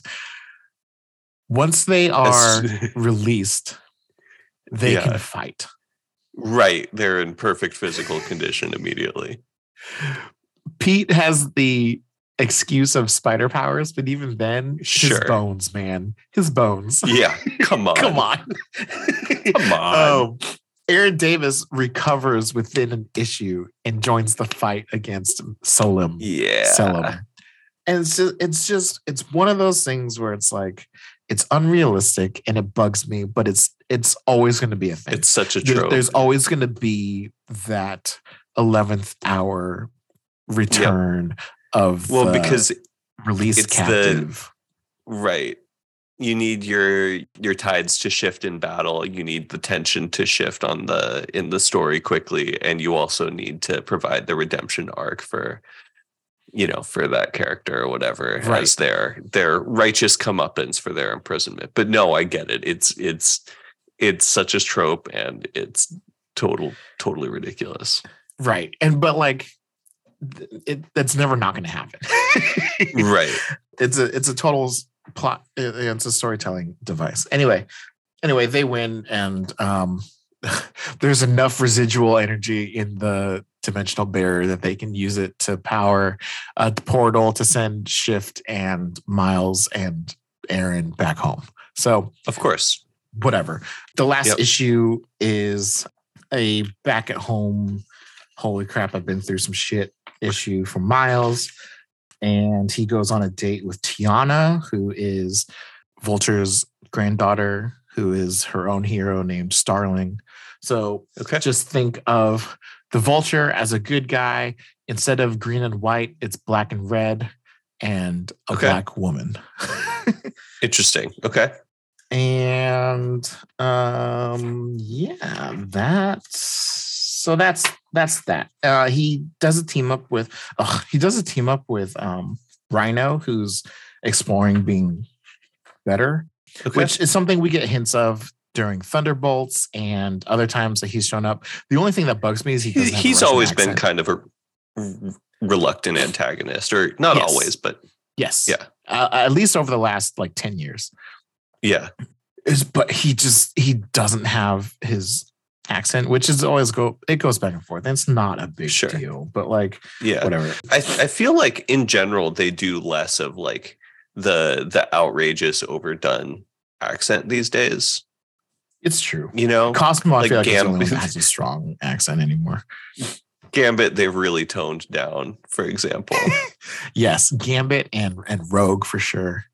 Yeah. Um and like so what? Like, th- if Yeah. that is what you're complaining about about a story, Well, it's a also like- story. it, it's it's it's a it's a kind of a long standing thing in in fiction in general like how much do you transliterate the accent versus just like okay we Right. know when they have the accent let's just yeah. write what they're sure. saying Okay, so two books of big nothings, and I think part. So here's part of the reason why I think it's a problem. Yeah. Why there is Let's a go. problem, and I don't know how Marvel can solve it currently. Hmm. So interesting Miles Morales, originally, Yes. this is Miles from the Ultimate Universe from Earth sixteen ten. right right. He in that universe, Peter Parker died. He Yep. got the spider powers. He Yeah. wanted to be a hero, and so he has his whole hero his whole hero arc in 1610. yes He Yes. inherits Sp- uh, Peter's uh, rogues gallery. Boom. Yep. Easy. Mhm. He comes over to 616. And it's like who is What this guy do? what does he do yeah He's a Spider-Man. Pete is a Spider-Man. Pete Right. has his rogues gallery already existing. Right. Mile, what is Miles supposed to do? right and miles is a popular enough character that you want him you you want him around you want to keep having Right. things for him to do Right. So, Sam Wilson, decades Mm. as Falcon. yeah He has been the Falcon. He gets his own Yeah. story where he becomes Captain America while Yep. Steve, while Steve's super soldier serum is deactivated. And so he ages up instantly for some reason. He's old man Steve. So yeah he becomes Captain America. In that storyline, he comes across Joaquin Torres. Joaquin gets experimented on by Zabo or somebody and gets turned into the new Falcon. yeah Steve Rogers gets his powers back. What What's you Sam Wilson supposed to do? you can't let him take a step back I- apparently. So like now he can't be he now we either have two Falcons or we have two Captain Americas. oh yeah. Or you give him a new name. right. So sure i i would be a fan as it's just as far as titles are concerned i could see falcon taking on a new name. Cool. I could see sorry Right. sam wilson taking on a new name. Cool. Right. But he's never had his own rogues gallery. What kind of stories do you tell about sam wilson? Right. I mean i do think this is a, a, a matter of like you can't let this character take a step back because you built him up too eh, too big for that you know Yeah. like he has you have to both believe him as the gra- gravitas of captain america and like not have him threaten yeah the establishment of you know who we already know to be captain or you know steve rogers as captain america the because you still want steve rogers to be a character too. It's it's a real like Mhm. having your cake and eating it too kind of place. I would argue it's slightly different in the fact that like miles morales is a much more major character than sam wilson. I feel like i feel like you you could you know, like Bucky was Captain America for a while, went back to being Winter Soldier, and everybody was fine with that. I feel like you could, you could, you know, Jane Foster was Thor for a while, and then like found a different thing, and I- feel like you could like kill off this Joaquin Torres character. Falcon's like, I recognize now that being Falcon is a is a meaningful and important thing, and and I want to honor his legacy, and and you know, I'm going to embrace being Falcon now or whatever. But like, there's also the race politics of Falcon being basically a sidekick, and like you said, not ever developing his own rogues gallery or or like you know importance as a character. So yeah, that it that's fraught in its own way. yeah and it sucks that these are two famous black characters that i'm like Right. that i'm like complaining about or critiquing heavily. Well, I mean, and this is this is this is the this is the problem with like this particular type of representation is that when you are making like oh there's a black captain america. Oh there's a black spider-man. Like all of these derivative characters are your black superheroes then they are seen by a certain portion of the audience and by you know just fan expectation and familiarity as you know a as a derivative character as like you know one of or you know like a particular flavor or strain rather than like yeah like a, a black superhero who gets to be their own person and succeed in their own right you know like mm-hmm. yeah. I mean, like with Miles, I like the title of the book is Miles Morales. It's not even Yeah. called like there was a time where it was Miles Morales Spider Man. There's a time where it was just Spider Man. Right. There's another time where it's Spider Man Miles Morales. But like now it's just called Miles Morales, and it's like right I I would rather him go by like Spider. If Spider Mm. wasn't wasn't Maybe Black Tokyo Cat's Spider. nickname for wasn't Black Cat's nickname for Spider Man, I Yeah. I think it would have I think it could have legs because Yeah. like I mean we've gone forever having more than one Spider Woman at a time, and like the world just kind of is fine with it. I mean, that also kind of sucked. And eventually they're like, all right, let's clear this up. Julia Carpenter, get out of here. She's Madam Web now, but She's Anya Madam Web. Corazon Yeah, is exactly. now Spider Woman Oh my God. Okay. on top of Jessica Drew being Spider Woman. Um, sure.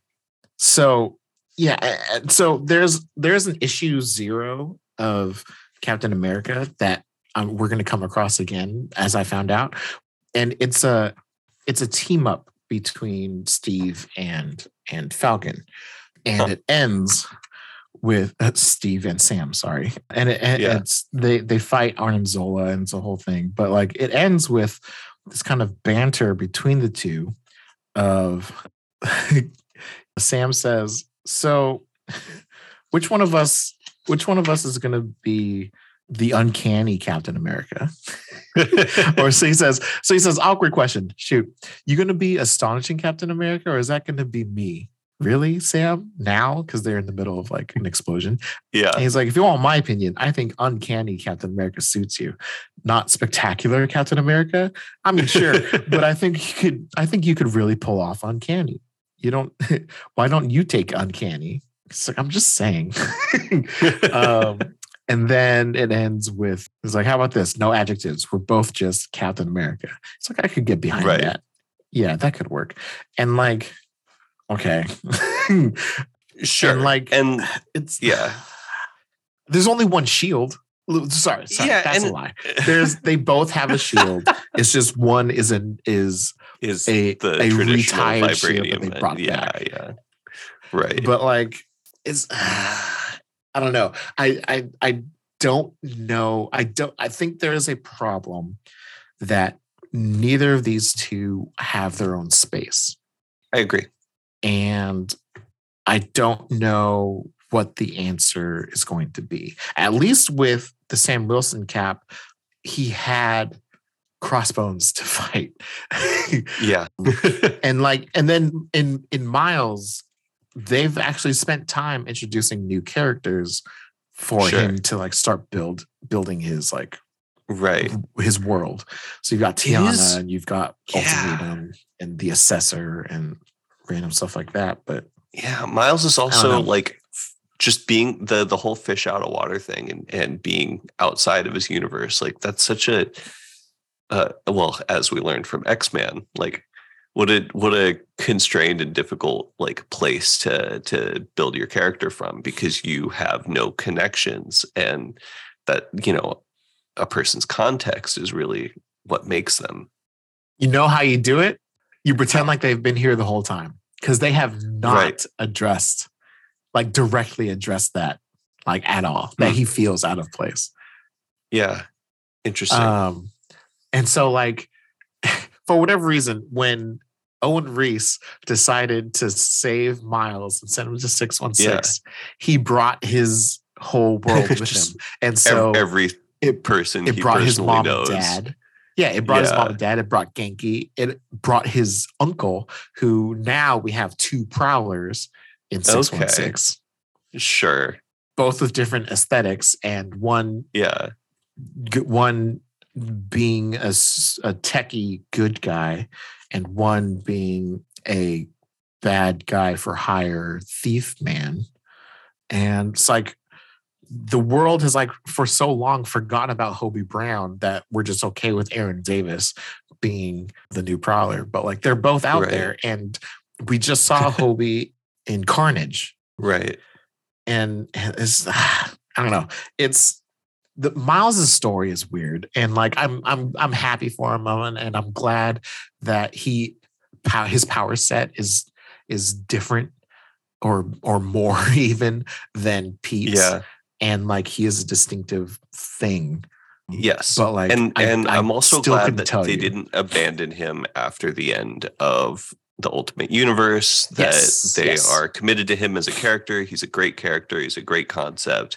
He deserves to be, you know, continue to be published and to to you know have time to somebody to figure out who he is and what he's doing and what's important about him and and you know these aren't unanswerable questions.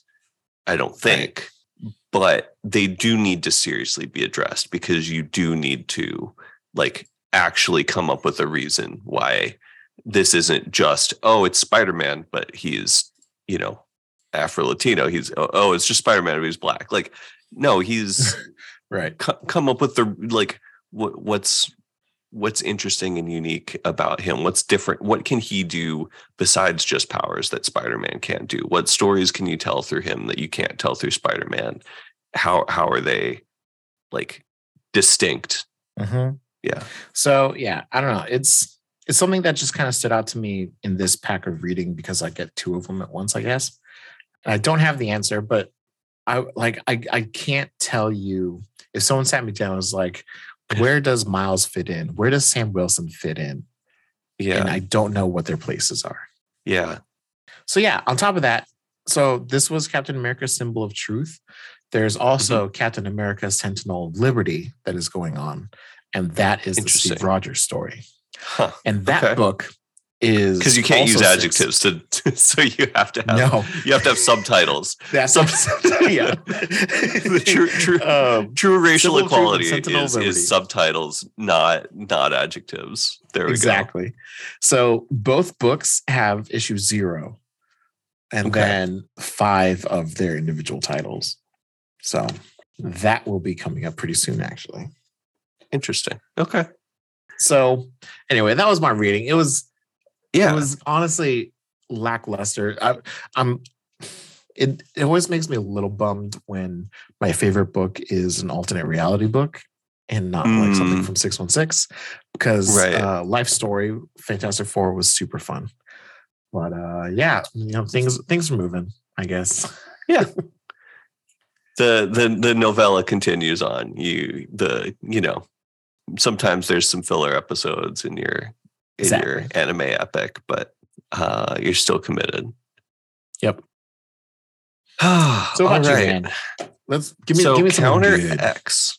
Yeah. So so like I said, if we're talking about Claremont Revolution and all that, and how like they had this opportunity to kind of move X-Men forward for a new millennium. You've got the you've got Ultimate coming out, you've got the movie coming out. Eh, you know, what what does this look f- like for the 616 comics and for X-Men and Uncanny X-Men? It was taking a big step into the past. And for for these other three books, they really went the other direction. They they actually moved in a way that it's like you can start to see the future of comics here. You know, like not just, you know, in terms of characterization, although like as we'll get to like X-Men and like a lot of these especially minor characters like every time they've appeared since th- this counter x only went on for like 12 issues for each title.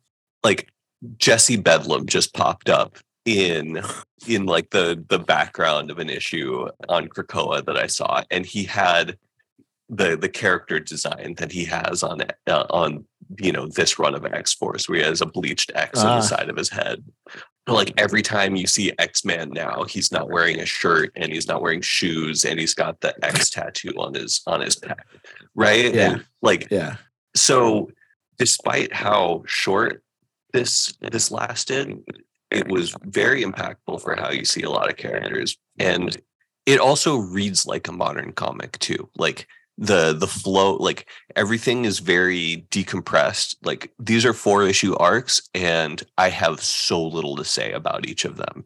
The the the amount of plot that gets covered is nothing but the action sequences are fast and breezy like real cinematic like people talk in really naturalistic ways and you know plot moves like without like a just outrageous amount of of exposition and recap and and monologuing and you know you you you just have other ways to learn things it it feels people say filmic for a lot of modern comics like more like watching a movie than than like reading an adventure pulp prose story or something but that's kind of where we're at Would you say this is kind of like the start of like the transition to modern storytelling? For at X-Men for X-Men for sure. And you know, Warren Ellis was a big sort of um pioneer in this.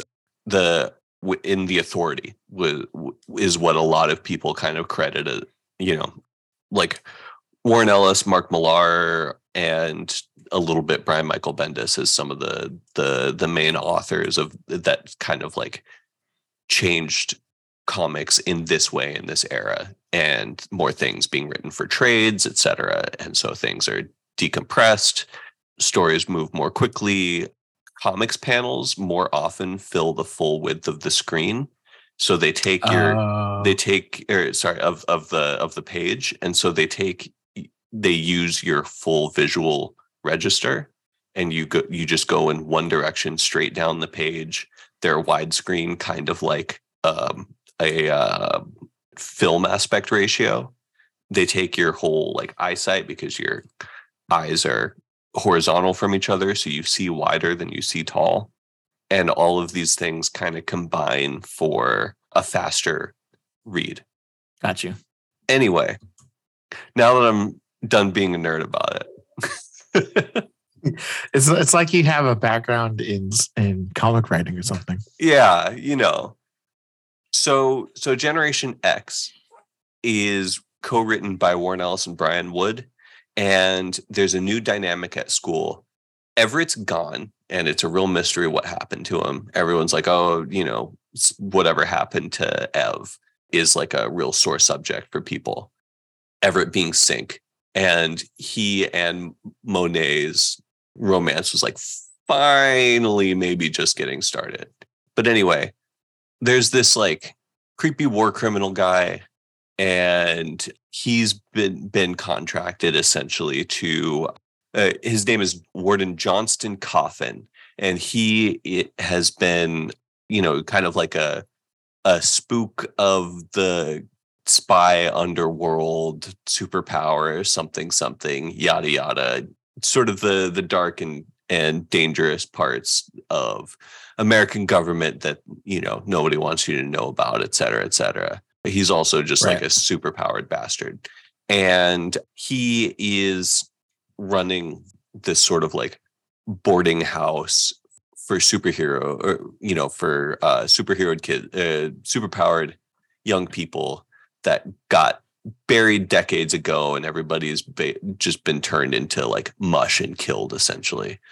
Meanwhile the students out at generation x uh, at the massachusetts academy like all of the the human students have been sent home. It's just these uh you know the the generation x members minus ev left and they're just they're kind of bored honestly. And so Sean and Emma are, you know, doing a lot more to just like actually train them one on one. You get cool training sequences where, you know, they're using their powers and and having and sparring, but they kind of find out about this boarding house and Paige is like, "Hey, we got to go on a mission and and do something about this." And and they they they end up, you know, they get kind of like story purposes besides their their powers or their their sort of like field battle purposes so like or like roles on the team right so May, Paige Husk, she's the moral purpose. She's sort of like the the driving force of like, hey, we got to get out there and do stuff. Jubilee, you know, owing to her time with the X Men, has turned into a fantastic tactical leader and field leader for the team.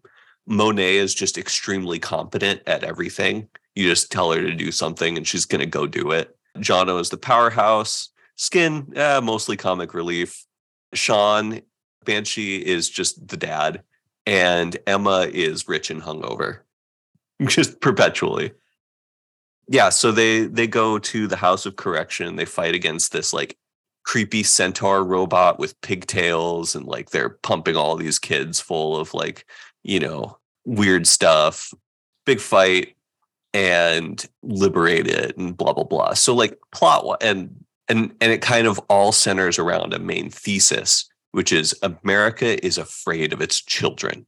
That's kind of like the the the purpose line that runs through the center of this entire arc and mm. and why all of this is going on and and kind of gives generation x their purpose like what what does it mean to have a team of young mutants and this is kind of like you think of the context of you know Y2K, you've got like Columbine happened recently, and you've got a lot of like, not that any of that is like particularly unique to that era, but there's a lot of like shock about youth culture and and you know violent video games and like you know all of these things that are that are so you know spoiling the minds and the the whatever of today's youth and it kind of puts together this full thesis of of the times and of the book that that gives gener you know why is generation x relevant? Why are they a team? Why do they exist? It's because america is afraid of its children. Interesting. Uh, yeah. Because it's a warren ellis and also brian wood book you've got you know a lot of your trademark just like banter like chamber is complaining about the the shit that uh like the literal dump that Jubilee left in the toilet. Uh somebody mentions Kitty Pryde and Jubilee says the only uh, you know uh it's just like Kitty Pryde would have, you know, broken this code an hour ago. Jubilee says the only things that Kitty Pryde, Pryde breaks are diets and lawn furniture. Damn.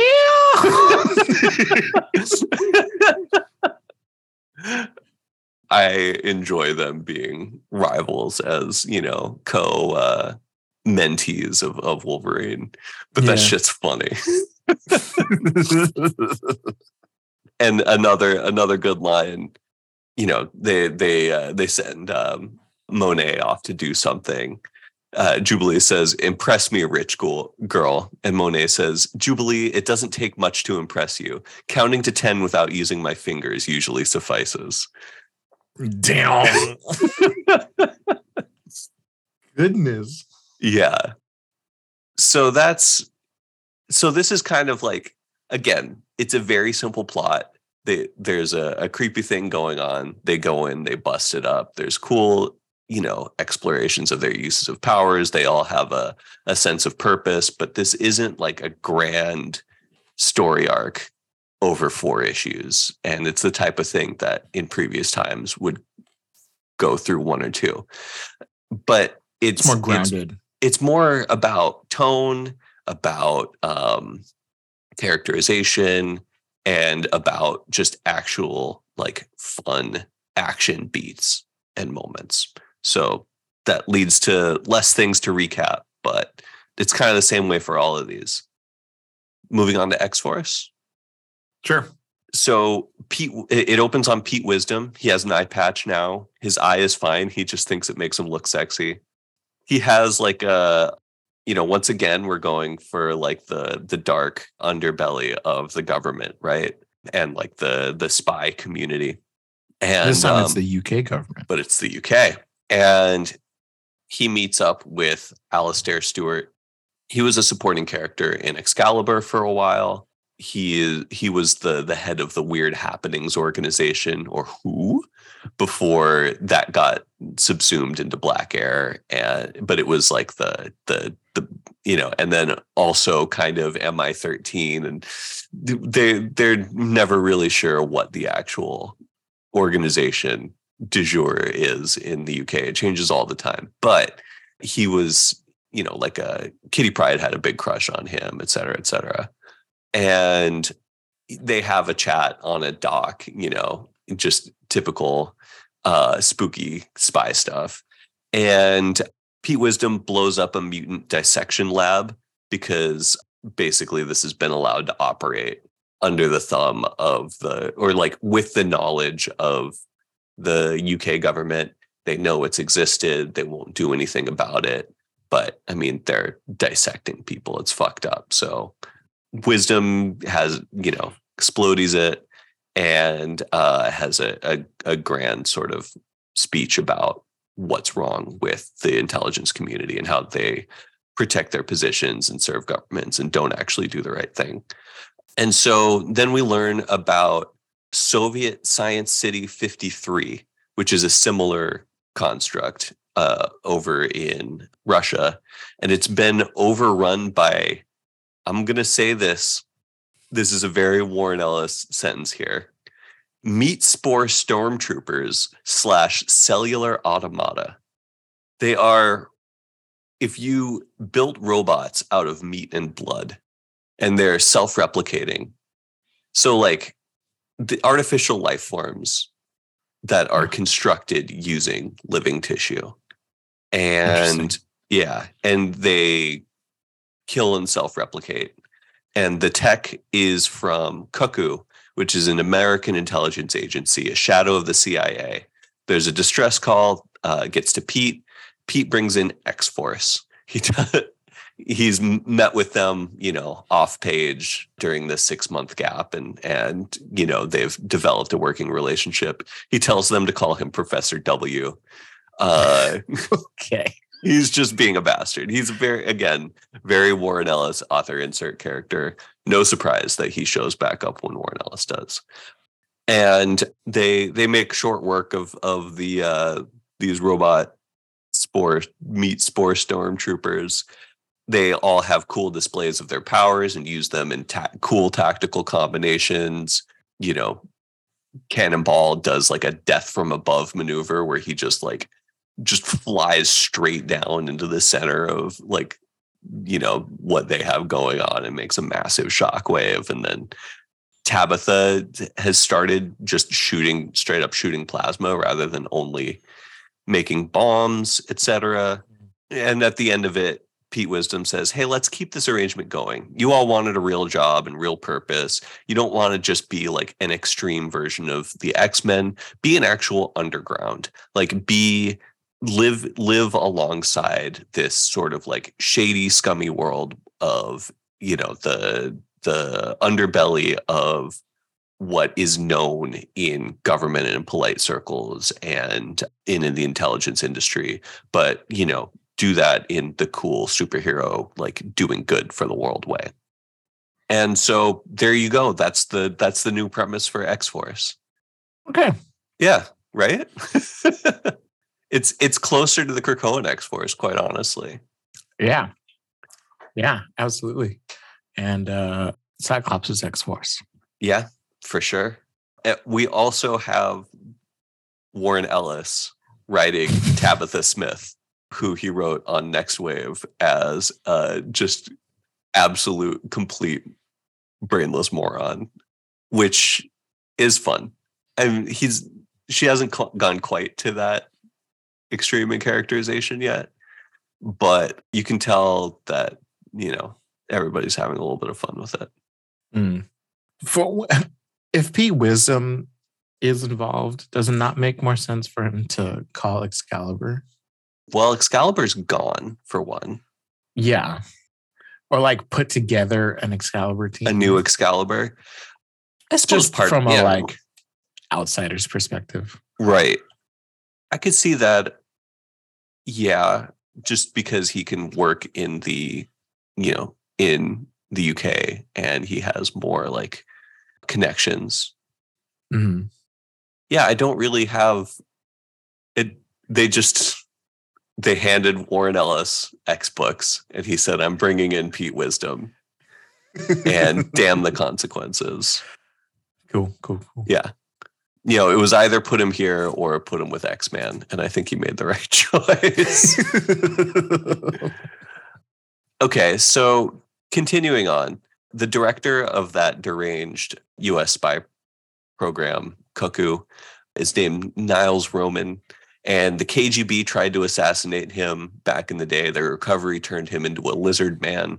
He created a bioreactor in San Francisco and that like would turn other people like give them superpowers essentially just giving the the general public they were trying to model basically in the 50s this agency cuckoo was tasked with making projections about what would happen in a theoretical mutant human racial war but they needed hard data to do it so they decided to make their own mutant war population in using this bioreactor and mm. gives them the program to basically go kill all humans they were ordered to abandon the project, but they're in love with their science, et cetera, et cetera. So this San Francisco bioreactor is the same technology as these meat spores. And so it's convenient that it's in San Francisco because that is where X Force was already living, hanging out. It is also convenient uh, because it dovetails really well into just sort of like the ongoing culture of San Francisco as a place where like altered states of consciousness are given more importance and historical leeway, you know, just sort of like drug war slash counterculture psychedelia history. So anyway, it turns on and people start getting, you know, superpowers and getting hostile and there's a big fight. X-Force goes in, cool fight scenes while the team is in the field, Roman, the Cuckoo director, discovers that Wisdom is piggybacking off. Uh, so Wisdom's just like chilling, watching the whole thing on a monitor, being like, "Ah, yes, you guys are awesome." you know, the director guy, director Lizard Man, discovers that Wisdom is pigging, piggybacking off of their surveillance of the situation, tracks it back to get a drop on uh, Wisdom. There's a cliffhanger as he's presumed dead. And just once again the pace of these books like one whole issue is the team learning about the San Francisco bioreactor and having an uneventful plane plane ride over to San Francisco and talking to each other. And it's banter mixed in with uh, exposition and some actual character moments and stuff and it's a great read it's just fun to read this issue where really nothing happens they learn about a thing and they make their way from one place to another the cast, there's no Dani Moonstar, there's no Domino, there's no Sunspot. It's just Cannonball, Boom Boom, Warpath, and Jesse Bedlam. Sam's got a goatee now. Jesse, like I kind of mentioned before, has a big X bleached into the side of his head. James can fly. I don't mm-hmm. know why. I think they realized their mistake pretty quickly. Uh, I feel like I feel like he does. I feel like he has like limited flight. Yeah, maybe. Because uh, I think he does it in Rise and Fall of the Shi'ar Empire also. Oh, but like, and like they like sounds familiar. directly talk about it, but he's just mm-hmm. like, yeah, it's I can't fly for very long, so I don't do it very often or something like mm. that. That's fair. So yeah, that's that's that's X Force. Fun. Yeah, it was fun. X Man. Now this is the fucking trip so, like I mentioned before, his appearance now, he got the open, open shirt, you know, shirtless, open jacket, no shoes, big old, you know, inverted X tattoo, uh, or like color inverted, like the um, yeah, the negative space is the actual letter X, and the the it's black around it. But he's got this, you know, tattoo on his pec, and he has started calling himself the shaman of the mutant tribe.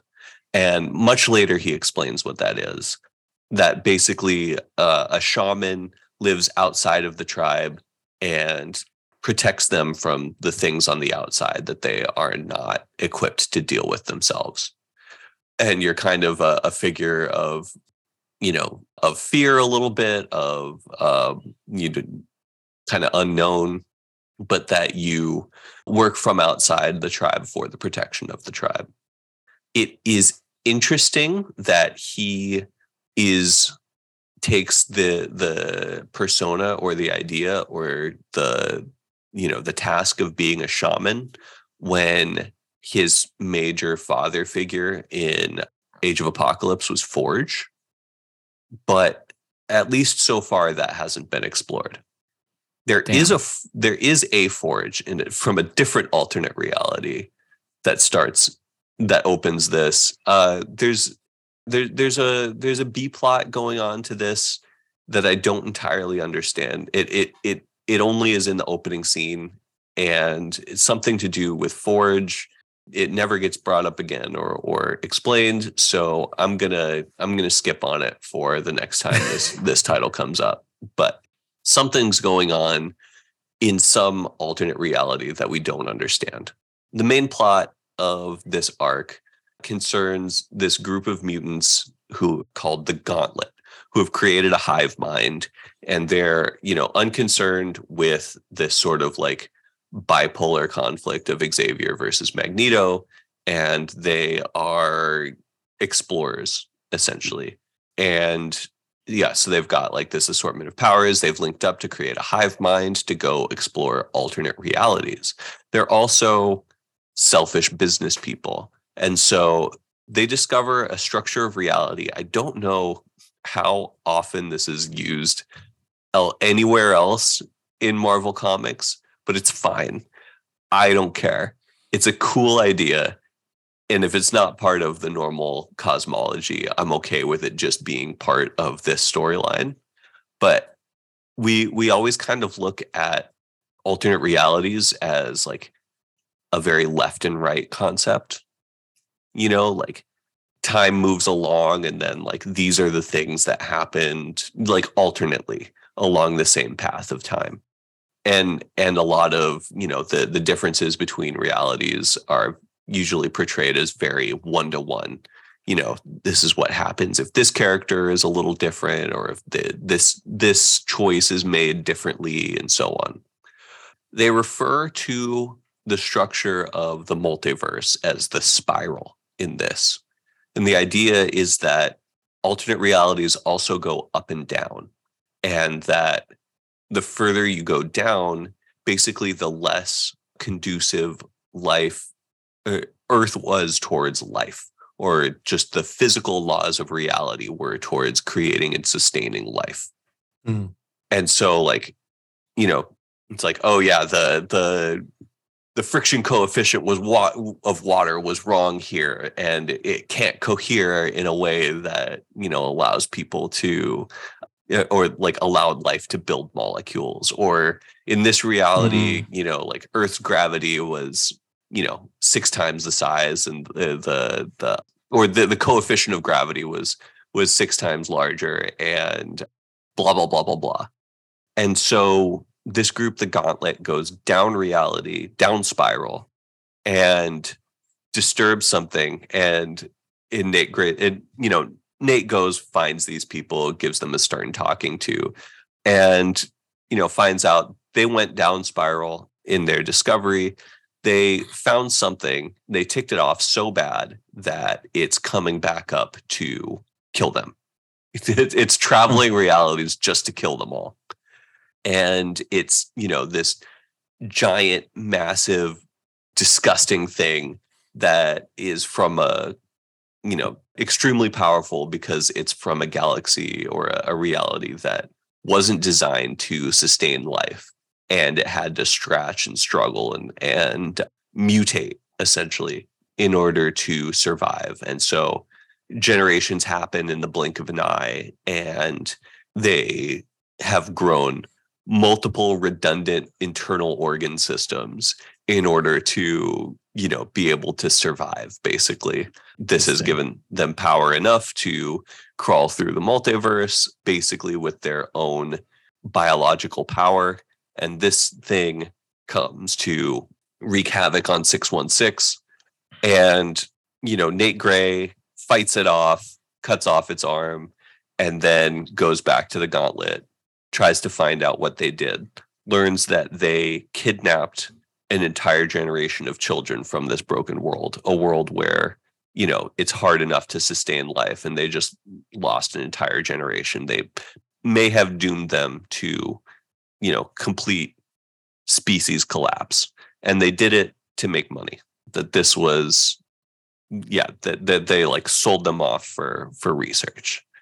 And so nate gray kills every member of the gauntlet except for the the mastermind of the whole thing scoops her up takes her to this broken reality and lets the down spiral world people have their revenge on her Jeez.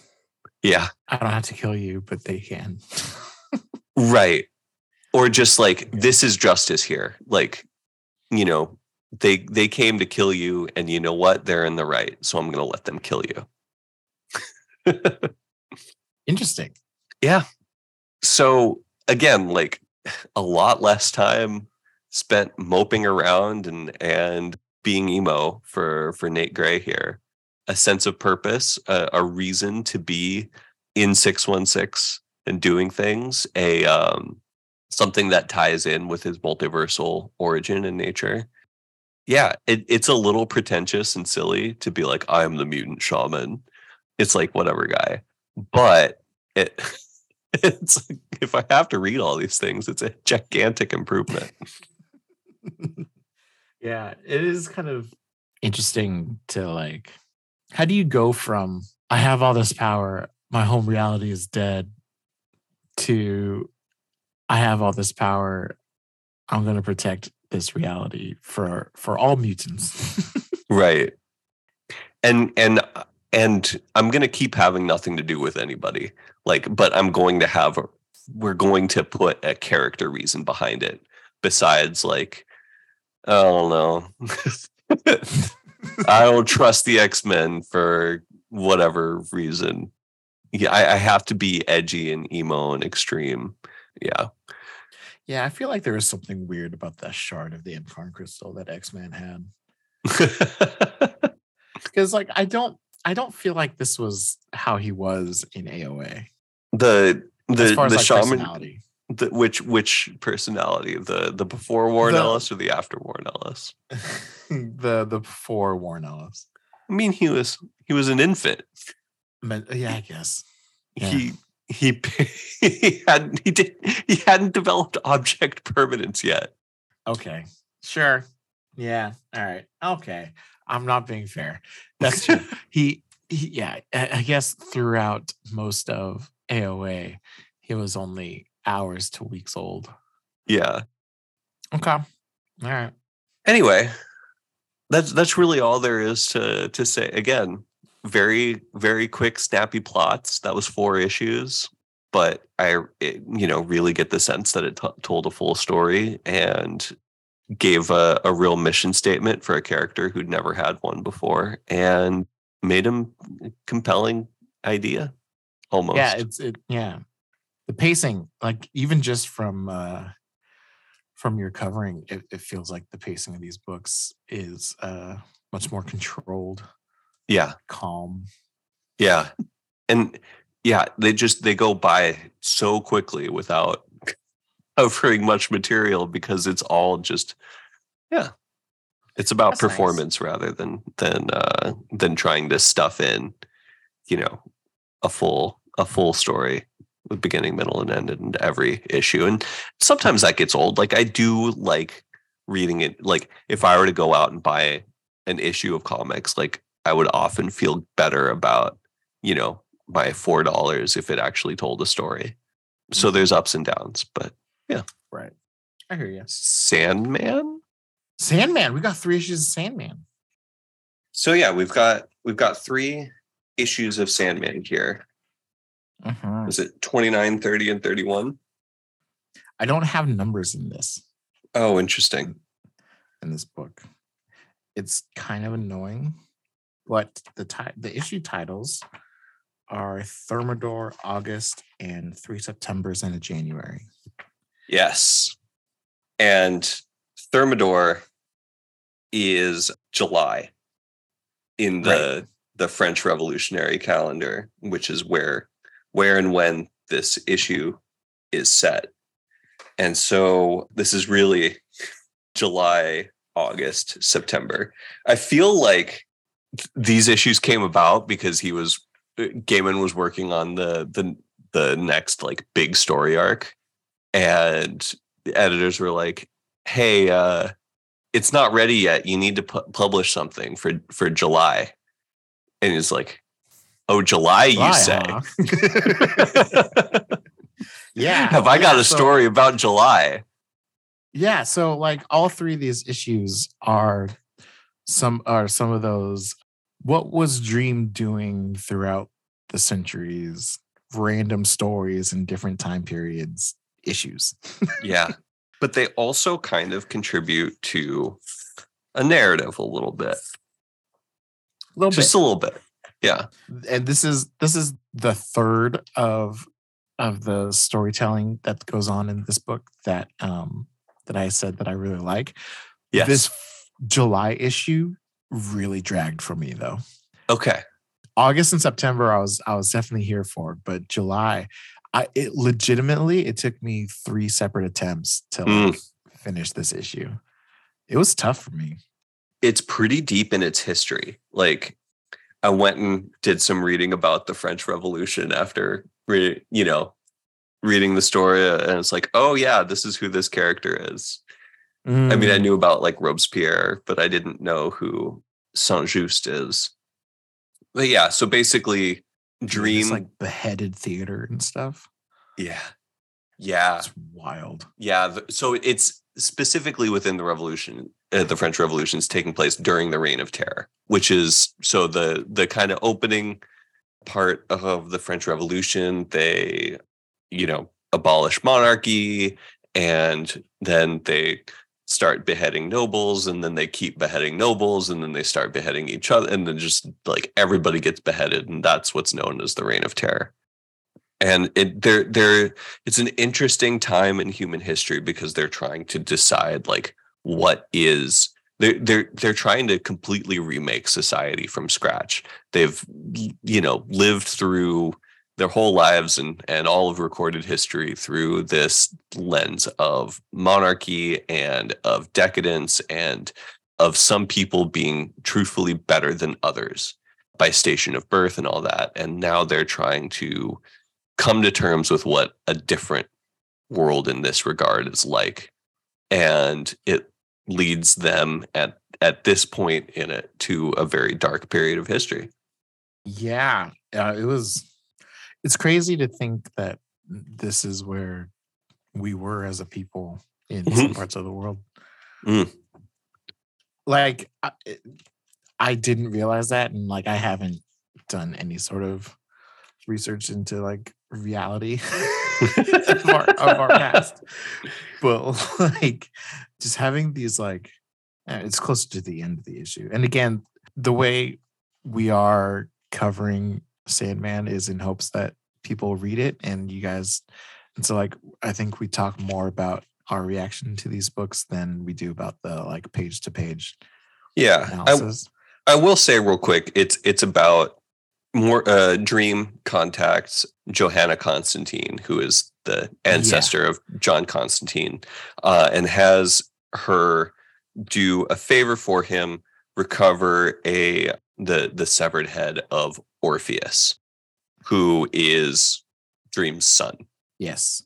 And she has to go to really just great lengths to yeah uh, throughout france to find Orpheus because he's yeah he's in France and it's just trapped in this basement full of severed heads. well no she she hides it there She yeah sorry, she, it's she's She- found she's found in paris with this severed head by you know guards. She's they're they're trying to get rid of all superstition and historical like ties to past religion. And so this is a known potentially supernatural object and it is like basically an uh, uh, dangerous to the revolution. And so you know, Maximilian Robespierre and Saint Just, the uh, you know two high figures of the revolution who will soon be beheaded, uh, you know, find out and put the call out for her. She's arrested. She's put in uh, in the the sort of former castle, now staging ground uh, prison for everybody's beheadings uh, at the guillotine, and yeah, so she she hides the the severed head of Orpheus in with all of the other severed heads from the guillotine from the revolution. Yeah. And she introduces him and she's like, This is Orpheus. He cannot die. Mhm. And Robespierre is like, You're ridiculous. It's only there's only the government. there are no there are no magics, there are no myths and demons. And she's like, Okay, well, you're wrong. Mhm. hey Morpheus, go ahead and sing. And then like he just he starts singing and then all of the severed heads start singing. um and then the guys get into a trance. yeah so this this basically is what prefigures the downfall of robespierre and saint just and ends the reign of terror in this alt history is they you know make fools they they go insane from the effects of the si- singing. They make fools of themselves in front of you know their new national convention. The the crowd turns on them and they end up being beheaded after all of their beheadings that they have perpetrated. And then we get a stinger at the end where constantine constantine not constantine. My bad.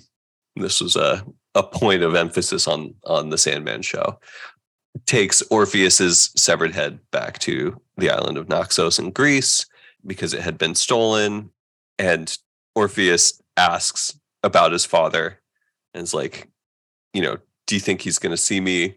I miss him. Could you tell him I miss him? I don't even see him in my dreams. Right. So that's uh That's a thing. That's that's an indication of what's up with Morpheus aka Dream and his son. Orpheus. Yes. Real convenient naming there. hmm Yeah. And then we have next issue, uh Augustus or August. August. Yes, this Um, this I love this issue.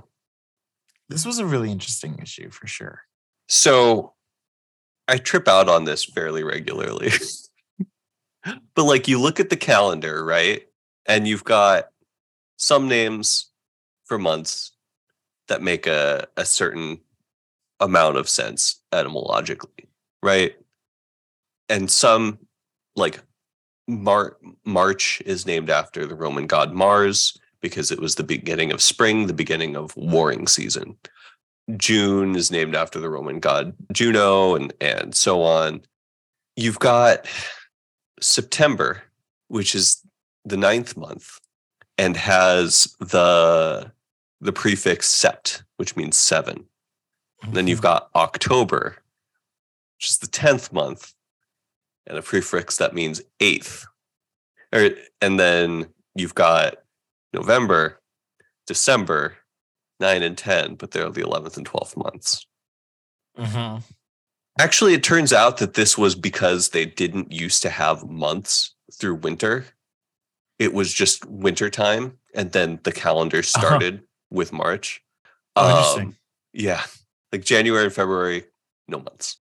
It was just you just kind of wait until boom, beginning of harvest season, beginning of war season. Now we actually start we have a reason to start keeping track of days.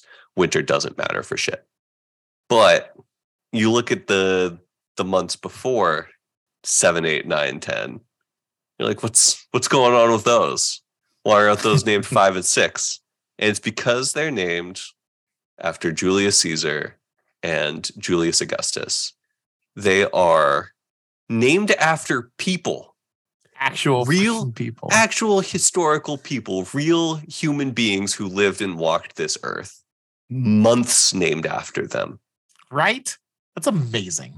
It's I insane. remember I remember when I learned I learned that in like fifth or sixth grade, and I was like, Yeah, excuse me? yeah. dude, the Romans were no joke. right? Like, oh my God. And so August is about Augustus. yeah. So That that was supposed to be Uh, a, a kick over to you to to start talking. so basically this issue is augustus disguising himself as a homeless beggar and just Yes. watching the world watching his his city and like seeing how they live to Mhm. better understand them basically In part, we'll, we'll he has another reason which we'll get to later. But yes, that Yeah. is the uh, the a, a large majority of it uh, because he would never be able to, you know, as the emperor would never be able to have that kind of leeway and and privacy and autonomy to to kind of do this without being observed and everybody's um you know behavior changing because of his presence right uh so he hires this dwarf man uh Mm-hmm. named Lycius and he has all of these like ointments and and soap. Yeah soaps and juices and stuff to like put these fake like yeah like boils and gross stuff on his skin. yeah. Yeah. All over his skin. He puts on he puts on a um robes and uh an eye patch. Yeah tattered robes and eye patch. they go and sit put out a little bowl and just talk to each other as the world walks by. So cool. Um, and it's so interesting yes Lycius asks him, you know, why he's doing this, what his inspiration was. And he talks about Julius Caesar, hmm or Julius Caesar, I should say, and his, his adopted father, and how he looked to him as like, he just looks like godly. and and was styling himself eyes. as becoming a god yes. historically yeah and so it's it's also intercut with a different narrative where the the sort of like dreams of augustus throughout his life and at one point he actually meets dream and he's racked with indecision basically about what rome ought to be what rome should become and what the future of it holds.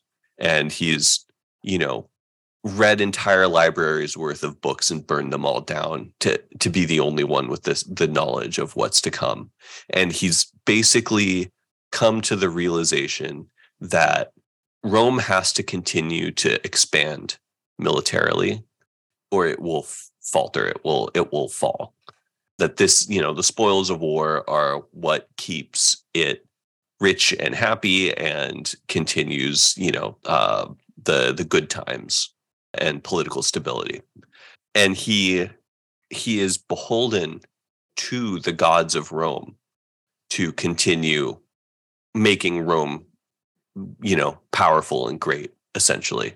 But he feels internal conflict at what is actually the right thing to do and whether he should defy the gods and through cut with all of this is this history we see uh, between him and Julius of Augustus's terror throughout his life towards Julius, and we learn that it is from from rape, from sexual assault.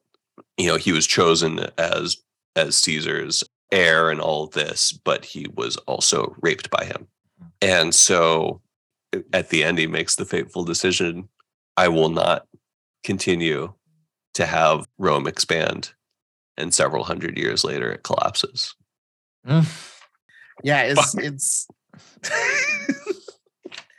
yeah. The, so like big picture, like one of the one of the things that I really like about the way these stories are being told is like you get like one issue of just a very different perspective of introspection about one's place in the world throughout time and then like they're like oh this is a sandman book so yeah they had a dream and Yeah, yeah, yeah, yeah. they talked to they talked to um they were inspired by sandman by, by Yeah. morpheus for one reason or the other and Yeah. it helped them create the world that we know now right? oh my god! And it's like with within 22 pages, he's like, "Oh yeah, this is why the Roman Empire fell." Anyway, yeah this is why the french revolution en- ended yeah, enough, enough, of, enough of the French Revolution, and enough of okay. So that uh, reign of terror, it ended. We're done with that. This is why the Roman Empire fell. right this is why shakespeare was such an amazing playwright Right? all these little things all because people dream Yeah. And So it just really makes you feel just like, I don't know, the power of human potential. Mm-hmm. and imagination and just like, Yeah. it makes you actually want to sleep like what if what if i'll get visited by Wow. a dream that is inspired that is the highest compliment I could think of you giving. right i hate You are not a you do not. oh man, I wish I could go 24 hours a day, just continually being productive. Okay, so three Septembers and a January. Three Septembers into January. We we get some cameos from some of the other constants. The what are they called? The the the The endless. never ending? The endless. Yeah. Yeah. Uh, Despair shows up because this guy has basically lost everything. yeah. Businessman, big, big crash, etc. And Dream and Despair kind of have like a bet Mhm. going on. They they place bets with each other on uh, the potential of this man, and if he'll give in to despair or if he will continue to live a life, kind of. Yeah. And you have delirium shows up and death shows up, and they're like, "What's going on over here? What, what is this?" And Dream's like, "Oh, I'm just playing a game." And I yeah, gave- that's I like gave this man. Are you serious? You know better than to play these these games. Come on. Like you don't do this. And that's like, yeah, she ticked me off this time.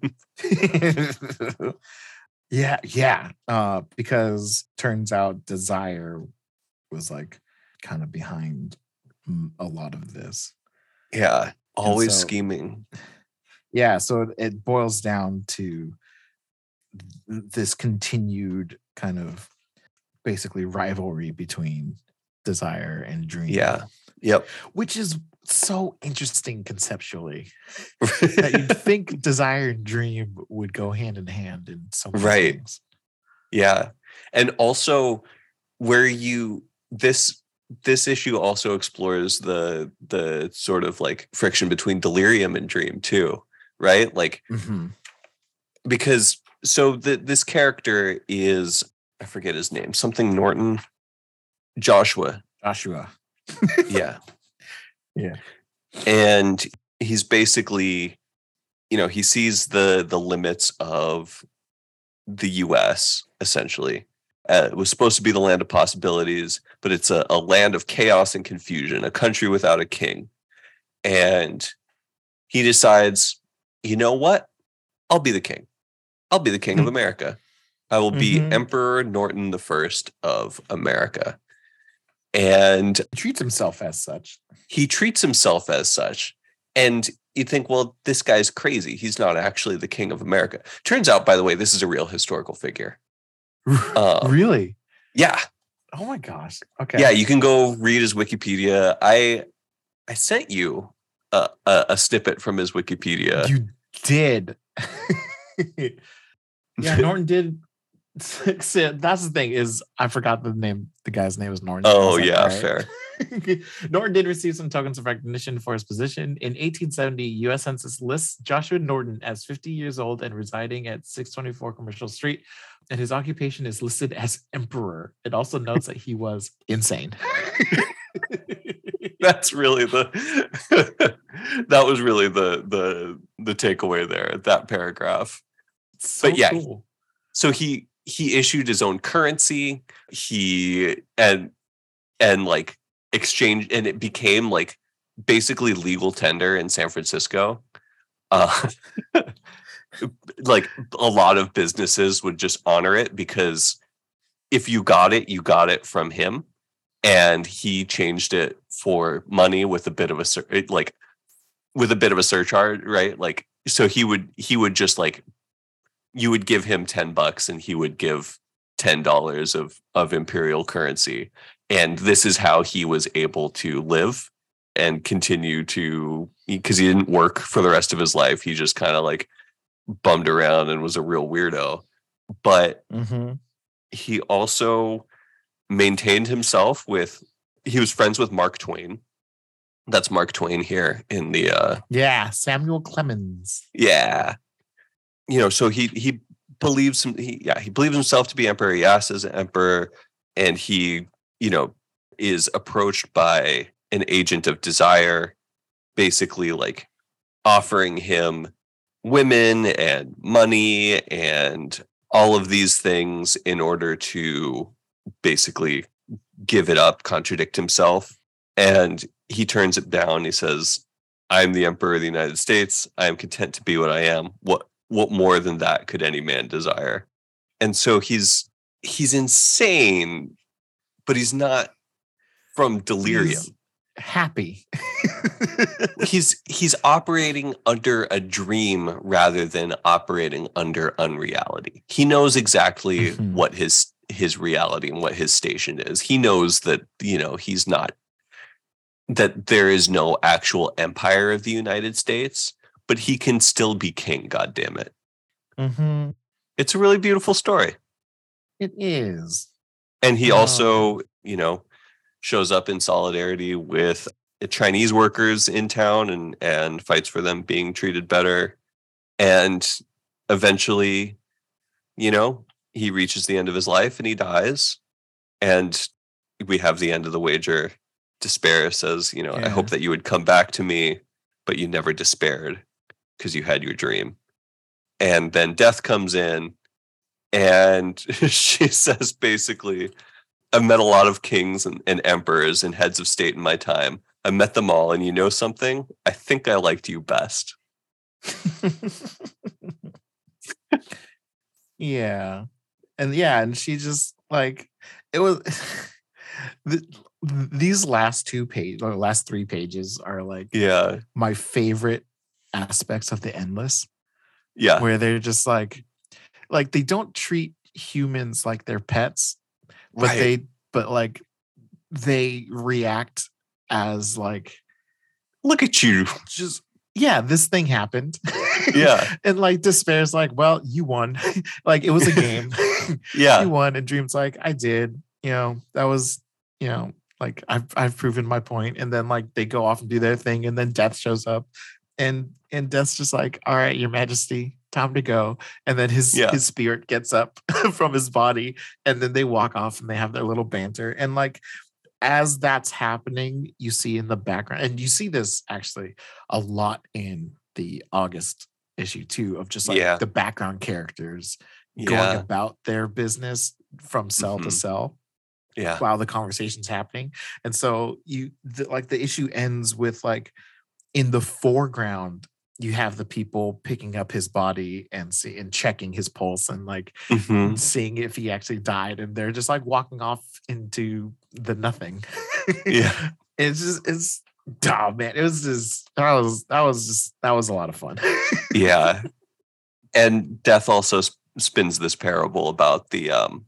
the 36 uh tzaddikim the a, a jewish legend of that says that the the world rests on the backs of 36 living saints 36 unselfish men and women and because of them the world continues to exist and kind of makes the case that you know what you were one of them because you were just a good dude yeah so cool right oh boy oh that was Sandman. fun. Oh, Sandman! What a surprise! And like, I know it's not a surprise to you because you've read it like five times. But um, I've only this is only my second reading. oh no way, okay.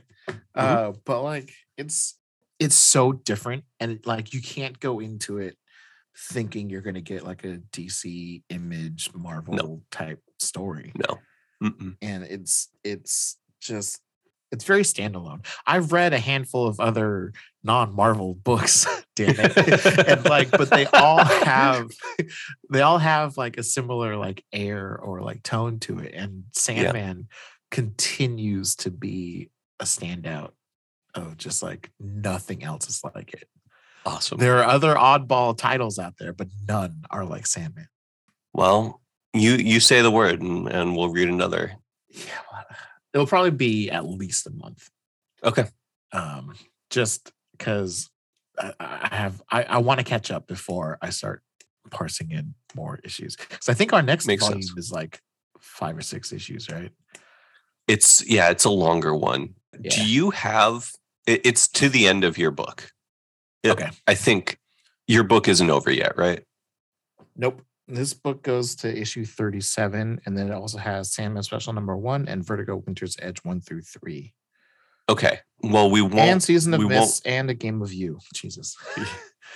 No, a season of mist and a game of you are titles of some of these, like the Oh, the trade gotcha. titles. Yeah, yeah.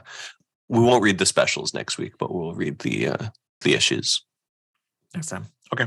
Cool. and then I'll have to, Okay, and then I'll have to buy you the next book. You don't have to. I, I can. I, can- I can. I, I should buy something. I feel like I got you this far, man. so What? you- so if we're not doing Sandman, uh, what are you what are you reading next week? I'm gonna read Trials of X, volumes three and four. Oh fuck yeah! Uh, so you're gonna get there um, and you're gonna be like, "Fuck, I want to read five. Trials Trials Five just came out this last week. Uh, Yeah. which is when we said we're gonna we're gonna do three and four. So three and four is next week. Yep. And then I had caught. I, I, I I already read three, four, and five. Is the context listener for this Yeah. conversation? I jumped ahead. I jumped the gun. I couldn't help myself. I it was it was not really it was not miscommunication. I promise. Probably, but also maybe. But yeah, so three and four, I'm excited because uh, Krakoa, man, it's there's so much going on, and and uh, I'm excited to see what happens next. Um, yeah, there's some good God. stuff. there was a couple of slow weeks at the end of the year for comics, and I was pick, I was I was in a small drought, and now the rains have come. Um, The reigns of God, X. this this last this last week had like six books come out, um, including Trials Five. The week before had like another five books come out. Jeez. Um, like Avengers Forever of uh, Avengers like follow up books to to a lot of titles that we've that we've covered that I'm I'm excited for. So um, there's gonna be it's gonna be some it's gonna be some reading. Before I get to all those, there's also Iron Cat for some reason. So what the fuck? yeah, that- that that, Iron Man, Iron suit, Man that has- Black Cat, that Black Cat Okay. made Oh, uh, sure. for whatever reason has a five issue arc one shot Okay. now. Even though she destroyed it in the next issue, but whatever, whatever. Sure. what happens. okay. yeah. So next week is going to be easy, and it might not be a three hour episode. Cool. Uh yeah. I've got yep, what we said. Cool. All right, then. Well, with that, let's put the outro music here, uh, and we'll call it call it a day. Sounds great, man. Thank you for your time. You too as well. But yeah. I will see you for the pod next week. Looking forward to it. All right. Deuces. Cheers.